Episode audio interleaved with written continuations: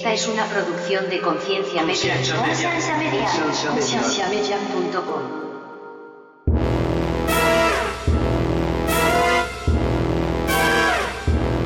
mi teoría, muy personal, ese es mi rollo, ¿no? Fue como que fuéramos el centro y pues obviamente acá adentro es El que ser valor alguien- que se es- le es da, ser güey. alguien en el movimiento cristiano evangélico, o sea, tienes muy poquita competencia, o sea, eh, eh, Sí, eh, al menos en México, evangélicos es el 4% de la población. Sobresalir del 4% a sobresalir entre el 96% del resto de la población, pues claro que, que- que es distinto, ¿no? Eh, y, y por un lado es como... Uy, qué fuerte eso, David. como de ah, caray, eh, pues porque sí subía sus fotos a redes sociales, ¿no? De que estaba en Telcel, no sé qué Bienvenidos rollo, al programa de repente, Conciencia, pues un programa no que es lo tiene mismo. como meta Tal crear conversación y promover la autoeducación en las personas, enfocándose en preguntas y temas que por años han sido ignorados y vetados, y trayendo opiniones educadas y respuestas modernas a ideas tradicionales y pasadas de tiempo. Conciencia es una organización centrada en la existencia de Dios y en la necesidad de que las personas tengan las herramientas necesarias para poder defender aquello en que ellos creen.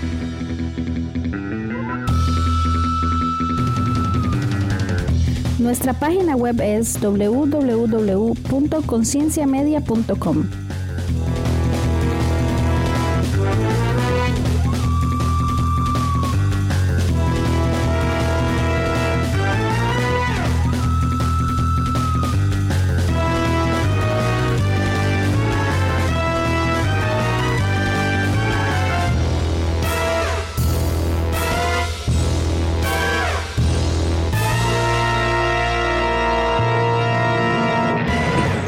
Renuncié a una noche de pasión por ustedes, así que más vale que esto valga la pena, desgraciados hijos de su madre. Este, bien, empecemos entonces. Eh, bienvenidos a Conciencia Podcast una vez más. Esta vez tenemos, eh, como siempre, a Rick y a David. Y tenemos como invitado al amadísimo por un lado y odiadísimo por otro lado, Leo Lozano, el pastor que vendió su progresismo por una posición eclesias, eh, eclesia, ¿cómo se dice? Eclesiastal. Ec- ecle- Eclesiástica. Eclesiástica. Sí, Uy, qué pena, man. sí, Leo, sí, ¿qué no- tiene que decir usted al respecto? que, que eres una basura de ser humano, pero Empezamos tranquilos, ¿eh? Empezamos tranquilos. Le hice, le hice un meme yo a Leo hace cuánto, como, como una semana y media, algo así, y lo tiré en el grupo, mae, y pasó un día entero, como 24 horas, y Leo no me contestó, y yo todo frustrado, yo Leo, se enojó conmigo, y yo, me extraña, porque Leo es como yo, no se enoja por absolutamente nada, me dice, no, ma, estoy ocupado, ni lo vi, mándamelo, y ya se lo mandé por privado, y ya estaba todo feliz. Pero es, Andrés hasta se salió de los grupos. yo hasta me salí de Leo. todos los grupos porque Leo me ignoró. ese es mi impacto. Exacto. Pucha, Leo. Yo, yo de verdad admiro su relación tan de amor-odio que tienen ustedes dos. O sea, como que, como que los envidio por cuánto se aman y cuánto se odian al mismo tiempo. Sí. A usted le como- frustra, Rick, como porque la vieras, re- vieras que mi- es como a mi esposa le de frustra. Sí, Sí, porque No. digamos, ella sabe que yo quiero a Leo, pero también cuando Leo está en el podcast que sea, en Dice así o Conciencia, o sea, me tira y mi esposa es muy, muy defensora de mí. Entonces le frustra mucho escuchar a Leo decir cosas. Y yo así, pero es que estamos bromeando. Yo le digo las mismas cosas en los grupos, en los textos, es igual, nos tratamos fuertísimo. Entonces ella es así, es que yo no entiendo. Yo a veces yo no sé si es cierto. o no. No, No, a mí no me pasa porque pues los conozco desde el principio, o sea, vi cómo evolucionó su relación, cómo se cortejaban el uno al otro, cómo se miraban a los ojos, cómo guardaban silencio. mientras Es que hubo mucho amor cuando Leo no era pastor y se hace sí, pastor sí. y todo cambia. Pero aquí el debate es, Leo dice, yo nunca cambié. Lo que cambió es que ahora yo tengo una posición y usted me ve con desconfianza. Sí, Pero yo le exacto. digo, no, es imposible. Usted sí cambió porque yo no soy No. el único que notó el cambio. Ocupamos su sabio juicio, eh, jueces Rick y David. ¿Quién Espérame. está en la razón? Por Y- favor. espera, espera, espera. Antes, antes de que entren, antes de que entren, este, acá, por si, por si tu esposa llega a escuchar eso, señora Marín, le, Créame, yo, yo, yo quiero y yo amo a, a, su, a su, a su amado esposo, pero pues así, así nos queremos, es amor apache, pero sí, no, no, no. Este, y sí, no cambié, Andrés. Lo que pasa es que tú y todos los que creen que cambié odian lo que represento. Las Y- docenas de Sí, sí, sí, docenas. sí. pero que odian lo que notaron que usted represento. cambió. No, es, es que no es que notaron cambió, simplemente es ahora represento a lo que odian y punto. Simplemente por eso es me ven con ojos diferentes. No es que haya cambiado, pero ustedes cambiaron los lentes con los que me ven. Sí, y yo, yo- yo no puedo opinar mucho porque excusa yo, yo no más conocí, yo basura, no conocí a Leo antes. Oh, o sea, usted yo cuando no lo conocí a Leo. Leo ya era pastor. Entonces, yo ya lo conocí en esta faceta. Lo que yo puedo creer que podría ser diferente es tal vez ciertos comentarios que en algún momento hacía públicos sin ningún Tapujo. Como pues, dirección. ajá, sí. Cuando uno hablaba hacerlos, pastor por- y él no porque es no cargaba la responsabilidad que ahora tiene. Correcto. O sea, por ejemplo, yo ahora que estuve en cinco meses de sabático, o sea, en buen plan, disfruté un montón no sentir responsabilidad de nada. porque, porque no estás preocupado. O sea, es muy distinta la responsabilidad de ahora que estoy otra vez reintegrado al equipo a cuando no estaba en el equipo. Entonces, no creo que las ideas hayan cambiado tanto, sino que la responsabilidad que ahora tiene lo lleva a expresarlas de una manera diferente, pero siguen estando ahí presentes. Y- y te voy a decir- decir, pero yo no lo conocía antes. Sí, que- y, no, y te voy a decir, y no sé si Rick pueda estar de acuerdo o no, pero, o sea, no he cambiado. Siempre he tenido las mismas posturas. Por ejemplo, ahorita con el escándalo este de lo de Corson y la iglesia de, de Su Presencia y todo esto. Hubiéramos apostado cuánto tiempo íbamos a tardar en que saliera el tema. que seguro va a salir. Sí. No, Yo pero lo único o sea, que no, sé no, de eso es los tweets de Cancionero. Sí. Y, y no tenemos que hablar, no, no tenemos que hablar, no tenemos que hablar del tema como tal, pero lo, lo que quiero poner es el ejemplo de que, por ejemplo, pues todo el mundo les está tirando, ya sabes, con todo. Y David escuchó mi episodio y mi postura es, hey, pro víctima 100% de que, claro, Sí, esto, me muy equilibrada. man. esto está mal, pero también se me hace muy injusto porque, y esta es la- a lo mejor la bronca que ustedes no me entienden, yo sé lo que significa estar en una posición pastoral, yo sé lo que significa ser parte de una iglesia chiquita y grande. O sea, ahorita estoy en una iglesia que son 200 personas, pero vengo de una iglesia donde eran 7000. Entonces, conozco las estructuras y conozco lo complicado. Lo que pasa es que mucha gente no entiende lo que significa ser Andrés Corson. No, no entienden lo que significa representar el lugar de su presencia. No lo entienden. Y no, ¿por qué no salen? Y que por qué no dicen? Y espérame, espérame. No tienes idea lo que está pasando detrás de escenas. A lo mejor hay un montón de cosas pasando, hay toda una maquinaria dando vueltas, pero tú no la ves. ¿Por qué? Porque no la puedes ver y no la tienes que ver. Y eso no significa que no estén haciendo nada. Y yo lo sé porque yo lo he visto en carne propia. Y sí, y sí están pasando cosas. Y sí hay gente amando a las víctimas y amando a la gente y cuidando eso cuidando al otro. Pero sobre todo, o sea, cuando hay algo legal de por medio, la gente tiene que dar con pincitas porque si no, tú puedes afectar por buenas intenciones. Tú puedes afectar un proceso legal y puedes terminar afectando a la víctima que está buscando justicia. Y tú por estúpido, porque quiero que digan algo en Twitter, no, no te, no te deben nada, no tienen por qué hacer nada. Más o menos. Espérame, no, no, no. es que, es que no es, eh, eh, así es, bro. No, o sea, ahí. sí, pero también Espérame. hay abogados que están diseñados para esas cosas. Por O eso. sea, en el momento, pero- si, si todo el, si hay miles de personas esperando una respuesta, uno llama a mi abogado y, y uno dice, por favor, hágame una respuesta. No, Porque pero, pero después de veces- cinco días de silencio es demasiado, man. Pero, Después de semana y media de silencio es demasiado. No importa, pero muchas veces los abogados te dicen no abras la boca porque luego entorpeces nuestro trabajo. Y es lo que la gente no entiende, Mae. Ahora, yo no estoy diciendo que ese sea el caso, pero ese podría ser el caso. Y entonces, por ejemplo, en mi episodio yo hablo un poquito de eso, porque la gente está tachando a la iglesia y a Corson como si ellos fueran malintencionados, como si ellos fueran los violadores. Y es, hey, espérame, esta gente ni sabía lo que tenían ahí. O sea, porque Sí, sí, obviamente. y eso es es- justo, es- si no lo sabían. Exacto. Pero Entonces, eso solamente trae a la luz un problema gigantesco de las iglesias, y que es que las iglesias quieren trabajar como corporaciones, pero no quieren invertir el dinero que las corporaciones tienen que invertir para cubrirse sus espaldas en un montón de cosas, como es vetar gente, como es entrenar personas, Sí, como es y- un pero- montón pero- de cosas. Todo eso pero- se salta porque todo el sistema está basado en voluntariado y ocupamos que nos trabajen de gratis. Entonces no vemos a nadie porque ocupamos que todos trabajen de gratis. Man. Entonces, y, y mira, y sí puede ser, Andrés, pero también es que es una cuestión cultural de América Latina y, y, desgraciadamente va muy atrasado desarrollo, pero eso no es mi punto. O sea, sí, o sea, yo lo entiendo de las 95 iglesias que tienen 100 personas, pero no de las que la que tiene 12 mil, 15 mil personas. A veces yo no se la veo como excusa. tiene más, no, sé, man. Lo, entiendo. Eh, eso lo entiendo y no me voy a meter porque desconozco. Pero mi punto precisamente es este. O sea, por ejemplo, eh, respecto a que si he cambiado o no he cambiado. Yo no he cambiado. O sea, yo sigo diciendo, hey, y David que escuchó el podcast lo puede decir. Yo critiqué a las iglesias y dije, las iglesias deben de cambiar cómo tratan esto porque yo entiendo al pueblo que está enojado. ¿Por qué lo entiendo? Porque están hartos de estos escándalos. y entonces, y, si, somos honestos, ah, perdón, David.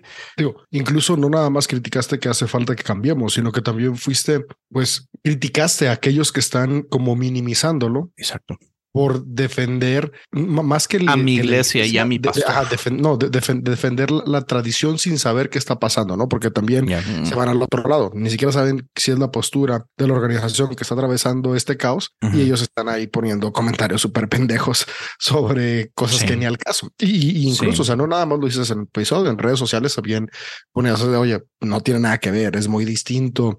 Eh, un pecado con consentimiento que podríamos llamar pecado, y no se trata de eso el podcast. y ese es otro tema. A, un, a un abuso que es un, delito. O sea, no se puede comparar. Y, y, son cuestiones que, que sí fuiste muy ah, directo en, denunciarlo y decir, y tampoco nos vayamos con las estupideces. Exacto. Y entonces, o sea, y, ese siempre he sido yo. Lo que pasa es que, insisto, o sea, tú y muchos que están en contra de la iglesia establecida y están en contra de los pastores porque creen que todos los pastores somos malos, pues me ven con otros ojos y dicen, ah, no, es que este vato, vato, siempre he dicho lo mismo todo el tiempo. Y, o no sé, Rick, tú, tú que sí me conoces desde el principio, antes que fuera pastor y todo, ¿notas un cambio? Ocupamos a Rick right now. pues, o sea, estoy como, justamente mientras hablaban y todo, me ponía como a tratar de recordar al, al Leo que cuando recién conocimos y todo eso. Y, o sea, yo sí he notado como cambios, pero no cambios como fundamentales. Ah, o sea, obviamente, obviamente Leo ha cambiado, o sea, porque igual si no hubiera cambiado nunca, pues también sería preocupante, ¿no? Claro. Entonces, sí, pero, yo, pero sí creo, eh, ah, digamos, acuérdese. Voy, voy, voy, Ok, dale, O sea, yo sí creo que Leo ha cambiado en muchos, en muchos temas doctrinales, en muchos temas teológicos, en muchos temas éticos, pero en los con respecto a asuntos como de, pues sí, de ah, del clero, por decirlo así, creo yo que sí he notado muy poco cambio. O sea, en ese lado, yo desde que recuerdo a Leo, siempre lo he visto como a favor de, de traer un equilibrio que a veces puede sonar muy del lado del clero. O sea, en eso yo también le doy la razón a Andrés, pero creo que ese siempre ha sido Leo. O sea, yo siempre he visto a Leo como alguien que, que defiende el clero, pero al mismo tiempo como que, como que dice, o sea, sí los defiendo, pero sí la regaron. Creo que en eso Leo siempre ha sido muy claro, lo cual hace y esa es mi principal crítica y batalla con Leo siempre, que lo hace parecer que no tiene una posición, o sea, lo hace parecer como que él quiere quedarse en el centro. Darle bien y a lo todos. hace muy políticamente correcto. No, y, es que mira, déjenme me, explico el por qué soy así, porque y, y me extraña que, que no lo vean o que no sé si no lo aprecien, pero, por ejemplo, yo una de las cosas que siempre he odiado del clero, como, como diría Andrés, es precisamente que se trata de desligar del pueblo, ¿sabes? Que se trata de ponerlo en un peldaño más arriba. Yo odio eso. ¿Cómo te amo, Leito? Yo, yo odio al clero que pretende ser perfecto. Yo odio al clero que a la hora de predicar tiene que cambiar la voz y tiene que cambiar sus palabras. Yo odio eso con todo mi corazón. O sea, ustedes me conocen y como, como hablo aquí, yo hablo en mi iglesia igualito y digo, sí, en eso sí. Yo no puedo o bueno, pero es que con esa voz, pero, mal parido, Dios, Dios me ha bendecido. Pero, pero, o sea, es en serio, o sea, yo, o sea, y, no solo eso, yo soy súper transparente con mi iglesia. Cuando, cuando paso crisis, es, hey, estoy pasando por esto y me está cargando el payaso y lloro con ellos y y, tengo estos miedos, pero no, pero el pastor no debería de, ser así. No, soy humano. Es más, a mí ni siquiera me gusta que me digan pastor. Yo soy Leo, punto. O sea, sí soy pastor y, sí tengo ciertos dones y, ciertas habilidades que a lo mejor tú no tienes, pero eso no me hace mejor que nadie. Tengo ciertos privilegios. no, no, no, Entonces, o sea, yo no soy mejor cristiano que tú, yo no soy más espiritual que tú, simplemente tengo dones diferentes. Y, entonces yo lo que siempre he tratado de hacer, digo, desde que tengo el cargo, ¿verdad? Es yo he tratado de humanizar el pastorado, humanizar la iglesia. ¿Y eso por qué? Porque eso es lo que yo exigía antes de serlo y ahora o sea, trato de ser coherente y yo, esto soy yo. Entonces, claro, conlleva una responsabilidad bien grande ser pastor y hay muchos que como no están pastoreando o nunca han sido pastores, ignoran un montón de cosas que no puede, que sería irresponsable si no respetas eso, pero a la vez trato de humanizarlo lo más posible. Y, o sea, ya simplemente tengo la suerte de tener ciertas habilidades, ciertos dones y qué chido. Y para mí es un privilegio que, para mí es un privilegio que puedo, que puedo vivir de esto. Eh, o sea, ¿sí me explico? Pero así como defiendo a la iglesia, le exijo. ¿Sí me explico? Por eso lo, por, por, eso lo hacía en este episodio de que, hey, hey, no, tranquilo, espérense, eh, de, dejen de estar demonizando a Corson y a la iglesia. Pero, hey, iglesia, sí tenemos que hacerlo mejor. Hey, sí se ven bien mal. Yo no estoy diciendo que tengan la culpa o que no la tengan. Pues yo no soy juez. Yo no sé, yo no me traté, y sí, sí es muy centrista, Rick, pero porque dude, yo no soy Dios. ¿Sí me explico? Entonces yo trato de hacerlo mejor yo. Y ahí en fuera, pues me lavo las manos. Pero trato de exponer estas cosas, de que hey, es que no podemos caer en los extremos porque los extremos rompen, dividen, este, y no sirven para nada. Y entonces sí soy muy conciliador Sí, y es amén. algo que Todo es, gris. eh, es algo que este César Soto me decía hace poquito de que, oh man, uh, admiro tu espíritu conciliador, pero ah, me cuesta. Y yo, pues, sorry, pero, pero, o sea, es que siento que es necesario. Este, no y eso es muy bueno. En, digamos, en mi crítica a, a Rick, es obvio, ¿verdad? Después de cuatro o cinco años de conocer a una persona, eh, el cambio es necesario. M- mi crítica con Leo tal vez fue desde el principio que, bueno, o sea, yo estuve en todo el proceso. O sea, yo fui parte, yo era de un- uno de los que no sé cuántos Leo le texteaba como, Mae, hoy tuve la reunión, Mae, hoy tuve esta segunda cita, Man, hoy Sí, tuve sí, esto, uy, esto parece que se va. Entonces yo estuve en todo el proceso y me alegraba mucho, o sea, me, ale- me alegró todo el proceso, ¿verdad? Lo que sí yo noté fue en el momento como que hoy se hizo pastor, como que ya mañana, como que las opiniones como que cambiaron. Entonces es, mi pregunta a Rick iba a ser así. ¿Puede usted acordarse, digamos, una semana antes y una semana después, eh, no, no en cuatro años, sino que haya habido un cambio? Porque yo sí lo Mm. noté y no fui el único. Pero igual, o sea, no, no es malo. O sea, es, es- es- es puro vacilón, ¿verdad? Sí, claro. o Yo no esperaba que eso se convirtiera en, en el tema del asunto. sea, no es el random de hoy. Mi- Tirémosle mi a Leo. Aquí lo tenemos de nuevo. ¿Qué, qué mejor episodio para alimentar el ego de Leo que todo un episodio hablando de Leo. Gracias. A, a eso vine. Hablar de ti. No, o sea, es que ahí va de nuevo mi problema, ¿no? Que a lo mejor es lo que yo le critico a Leo, pero creo que yo hago exactamente lo mismo. O sea, y, eh, o sea, yo podría tomar una postura de Sí, decir, no, Leo, sí, sí. O sea, la verdad es que sí. Yo podría decir, no, Leo definitivamente sí cambió, pero no lo voy a decir. Y puede decir, no, sigue siendo el mismo, pero no lo voy a decir tampoco. Entonces me voy al equilibrio y digo, o sea, sí cambió, pero no. Entonces, la verdad, creo que nos quedaríamos en el mismo punto, pero ya tratando de ser más sinceros, o sea, yo y también yo recuerdo, pues en el grupo siempre Leo ha sido bien, pues sí, como bien comunicativo en su proceso de, del pastorado. ¿Ves? ¿Ves mi- No, mis y- palabras tan elocuentes para Sí. expresarlo? Claro. Bueno, Y, y su entonces, amor, o sea, digamos, a las celebridades y a los pastores Sí, o famosos. sea, y todo eso siempre ha estado digo ahí. que no ha cambiado, siempre ha estado ahí. O sea, yo, o sea, Leo es Leo. O sea, sí ha cambiado en algunas cosas y sí ha tenido Sencillito y momentos, y sí ha tenido momentos como extraños, pero al mismo tiempo, pues son normales. O sea, tiene momentos en donde está como todo acelerado, momentos donde se desaparece, momentos Sí. donde, o sea, ha tenido de muchas etapas a lo largo del grupo con nosotros, pero creo que sí veo una constante en, su, en sus posturas. O sea, me cuesta trabajo encontrar esa división que dices de, de una semana así y una y al otra ya diferente. Ah, no sé, Andrés, sí me cuesta un poco. Y- Y, y eso que estamos en los mismos grupos todos. Sí, Sí, Y sí, sí, de- de- también. debes de reconocer esto, Andrés. Por ejemplo, eh, eh, por ejemplo, es muy cierto eso de que yo, yo sí, mi postura siempre, como que de default, es defender a, no sé, a los líderes, al, al clero. No, no, no. A Una- lo relevante. Yo no, pero también, también hay algo de Leo que es que Leo tiene que defender a los que ama. Entonces Claro, eso es muy bonito.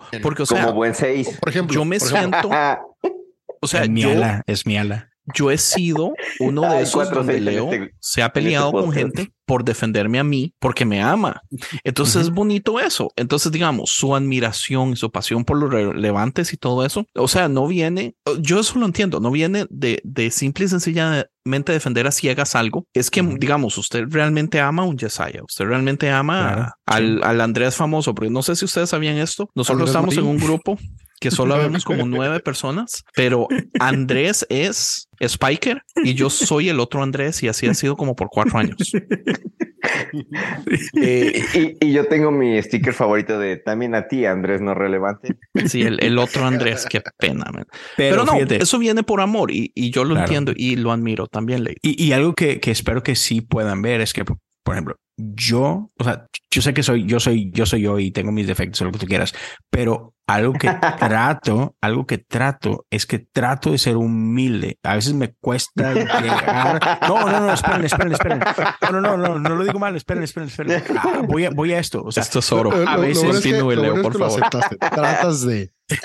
Trato, sí. No, pero a lo que voy es que yo sé que soy cabezón y yo soy terco, pero también ha habido, y, y creo que todos han sido testigos de que cuando, o sea, vaya, puede costarme reconocer algún error, pero cuando lo reconozco, cuando lo veo, no me cuesta el pedir perdón y el, y el arrepentirme y el decir, hey, y públicamente y el decir, hey, ¿saben qué? Sí, sí, bajar la cabeza y pasar Sí, el o proceso sea, de humillación y, y- todo. Usted lo sí, pasa y- muy valientemente. Sí, digo, hey, ¿sabes Eso es admirable. Y, y, por ejemplo, me acuerdo mucho, creo que el último fue con, con Mike Todd, que, que, Sí. que, que defendía a Mike Eso Todd así.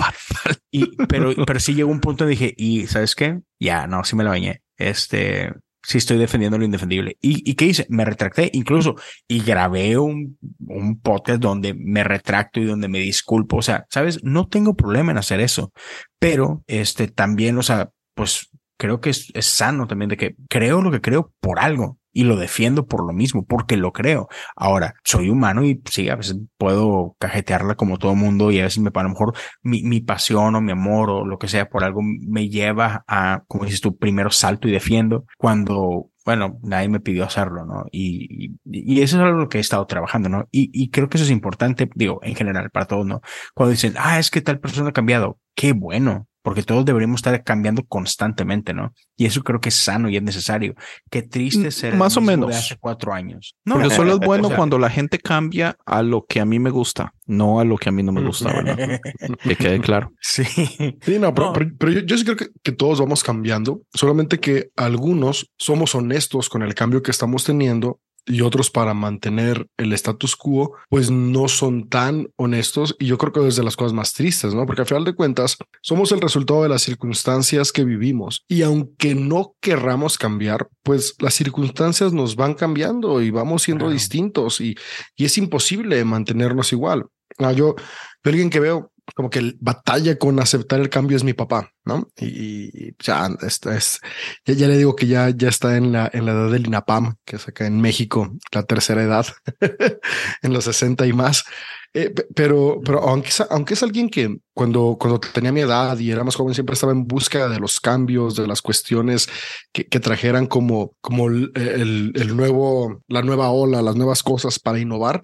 Era Hoy- progresista. ajá, o sea, era un progresista de sus tiempos. Eh, hoy en día hay circunstancias que le ha tocado atravesar y vivir y que yo me doy cuenta que está en negación por no reconocer que ya piensa diferente. Ah, porque reconocer que piensa diferente implica que el status quo, que es cómodo el día de hoy, se le mueva por completo. Y, y eso a mí me ha ayudado mucho a tener empatía con otras personas, porque para mí era muy fácil como es que pues obviamente yo, yo sé que, que lo crees distinto, pero, pero simplemente no lo dices. Y, y viendo eh, en experiencia mi papá, digo, ok, tal vez es por razones muy similares, ¿no? Y, es esta parte de, de la empatía todos cambiamos, pero demostramos el cambio de manera diferente, pues porque cada quien estamos viviendo cosas distintas y tenemos nuestros propios miedos, nuestros propios retos, nuestras propias eh, como cuestiones a, a alcanzar, a, a- a trabajar y a, y poder ir, ir descubriendo Y- y- para aceptar. responsabilidades, porque digamos, su papá siendo pastor tiene tanta gente que ha crecido o ha cambiado o ha estado donde está, viéndolo a él en una posición de liderazgo. Entonces es más difícil en esos casos, digamos. Si, si yo me hiciera, eh,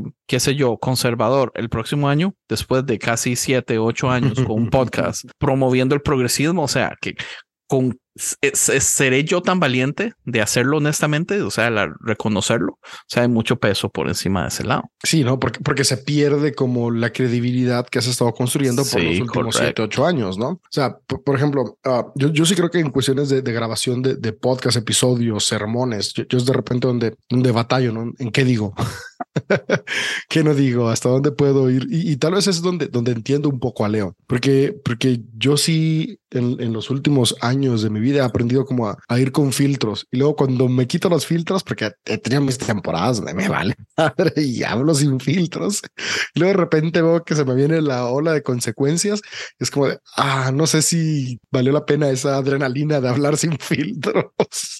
y, y creo que es como esa tensión, ¿no? Entre lo genial que se siente hablar con libertad de I don't care, pero al mismo tiempo la responsabilidad donde entiendes que lo que hablas, lo que expresas, lo que haces, pues tiene repercusiones aún sin tener millones de seguidores, ¿no? Ya, totalmente. Sí, sí, sí, estoy completamente de acuerdo. Por cierto, a mí me contaron, David, que la prédica suya de ayer estuvo genial. Lo que ah, yo no quería contarle a las personas, porque quería usted que hiciera el anuncio, fue que la prédica de ayer de David no la hizo David, sino que la hizo un AI. Entonces David solo dijo, hablemos de algo de nuestro hermano y el AI le hizo la prédica. Fueron un experimento, eh, pero cuéntenos más de eso, David. No, hombre, no. Sí, eh, ayer regresé a predicar después de cinco meses. que estuvo divertido. Ah, al principio estuvo extraño porque, porque en la, en la iglesia están como dos audiencias, la audiencia que le gusta escucharme y la audiencia que es como de chin, ya regresó este vato, pensamos que ya nos habíamos deshecho de él, pero siempre no.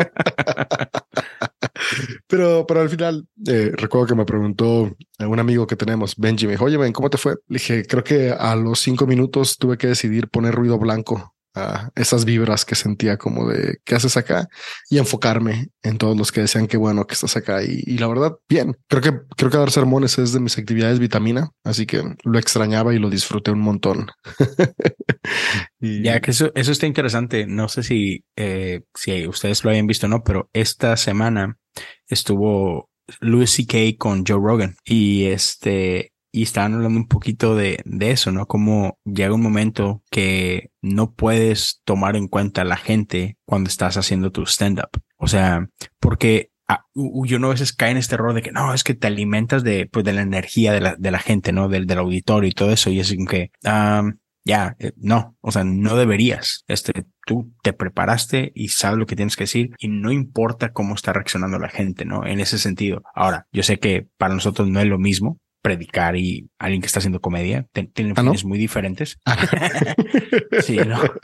Este, pero. Yo pensaría que hay mucha diferencia en podcast y prédica. Porque los dos necesitan ah, público. Digamos, una de las razones que a mí no me llama la atención para nada tener invitados en podcast o las veces que lo hemos hecho con Dice Así, que gente se mete a escuchar, yo me siento tan frustrado, es tan horrible, porque cuando no hay nadie, o sea, es, es un... poniendo atención. Seguro, yo no sé, o tal vez ni siquiera es eso, solamente la presión de saber que están ahí cambia la dinámica. Entonces es agradable.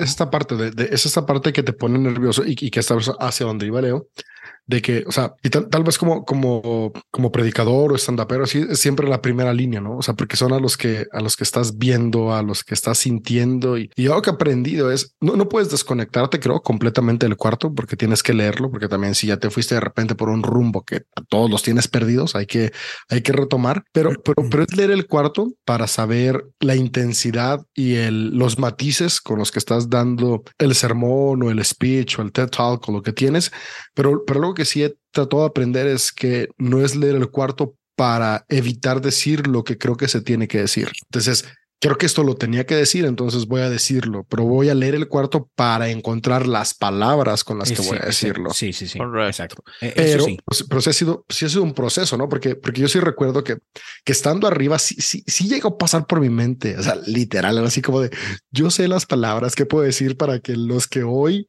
están como de por qué regresó este vato. Digan para enojarlos ah, Qué bueno, no, no, no, qué bueno que regresó. O sea, decir, sí, porque ahora es otro. Fue tentador, o sea, sí fue tentador y debo reconocerlo así como de bueno, pues ya que regreso para tener la fiesta en paz, pues, pues simplemente llámese el discurso, El las script, palabras, sí. las formas y, y todo va en paz, pero al mismo tiempo es, pues qué tan honesto estoy siendo conmigo mismo, ¿no? Y, y cuánto tiempo voy a aguantar de esa forma y a la larga, cómo va a explotar dentro de mí, que después también se va a ver reflejado en mi familia o se va a ver reflejado en la organización. Entonces, sí, sí fue una decisión eh, estando ahí hablando, ¿no? O sea, entre, entre sigo siendo yo o dejo de ser yo y al final de cuentas dije, no, creo que lo más importante es ser yo, claro, con una empatía distinta. Eh, Platicaba también por ahí que es como la empatía a las creencias, pero, pero sin, sin ser infiel a lo que soy como esencia. Y con empatías a las creencias me refiero yo siempre en mis sermones decía energía divina. Y ahora digo, bueno, pues, esa energía divina a la mayoría de mi audiencia le dice Espíritu Santo y es lo mismo. O sea, pues no pasa nada si digo Espíritu Sí. Santo. ¿no? O sea, eh, es empatía de creencias y, y- o si las combino, no, no pasa nada. Y antes era así como de, no sé si el del pasaje decía algo de, de vida eterna. O sea, sabes que no sé si hay o no hay. Al final de cuentas, lo que importa es aquí y ahora. Y ahora la empatía es bueno, si tú crees que hay, qué bueno, pero hoy nos vamos a enfocar en aquí y ahora. O sea, eh, eh, Estos puntos donde no estoy poniendo en, en juicio lo que creo, lo que soy, pero tampoco me estoy yendo a pisotear lo que otros creen, porque, porque es parte importante entender eso, ¿no? O sea, al final de cuentas, si lo creen, es por una razón. Eh, les da sentido, le da forma, le da seguridad a, a- a ciertas estructuras de su vida. Entonces, ¿por qué derrumbarlas si al final de cuentas, al menos en la iglesia? En los podcasts sí puedo hacerlo, porque el podcast es para tirar todo lo que tienes que hacer, ¿no? Pero, pero los sermones son para construir. Entonces, es creo que una de las cosas que, que he ido aprendiendo en esta temporada.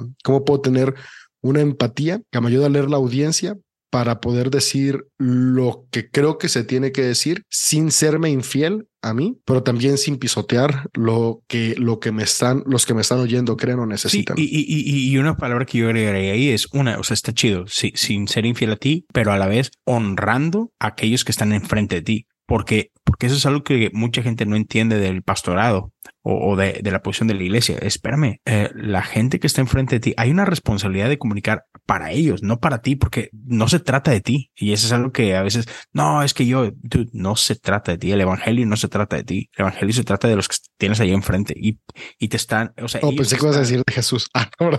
No, no, no, pero es, o sea, es que sí, es que sí, es, es que sí, o sea, No, yo sé, yo sé, man, la, solo te la- estoy la- molestando. la gente, la gente está regalándote de su tiempo y, y, Ujú. sabes, hicieron un gran esfuerzo en estar ahí, pudiendo estar en cualquier otro lugar y todo eso. Entonces, uno tiene que manejar eso con, con, con esa honra de que, hey, Ujú. y, y, o sea, en el caso tuyo, ¿no? De que tú sabes lo que los puede detonar y ¡pah! ex- explotar y enojarse y todo, y de que, dude, no fueron para enojarse a la iglesia. Entonces, ¿Saben qué, ¿para qué pienso qué yo? Torearlos de esa forma, ¿no? Yo pienso ta- también que hay, digamos, por ejemplo, si David hubiera empezado su iglesia desde cero, con su personalidad, con sus ideas y todo, el man podría ser el, el, el, el, que- el que es en el podcast. O sea, decir lo que sea y pisotear a lo que sea, porque muy posiblemente la gente que está yendo a su iglesia, cuando David, el, un pastor progre, empezó su iglesia, es de un tipo de gente. Eh, pero en este lado, digamos, el conflicto es, usted está siendo parte de la iglesia de su papá y está copastoreando con su papá. Y sí, la mitad de la gente seguro va por usted, pero la otra mitad es su papá. Entonces hay una responsabilidad de respetar ese otro lado, donde es difícil. Sí, es exactamente eso. Es, pisotear uno para, para elevar el otro y eso no es justo. Eh, Eh, Y, y cre- creo que una de las cosas que, que me ayudó hasta esta temporada de, de Break fue justamente entender eso, ¿no? Porque yo, estaba muy como aferrado a hoy ya tiene que ser o una u otra, ¿no? O empiezo lo mío solo o sí, o cambio por completo eh, lo que inició mi papá.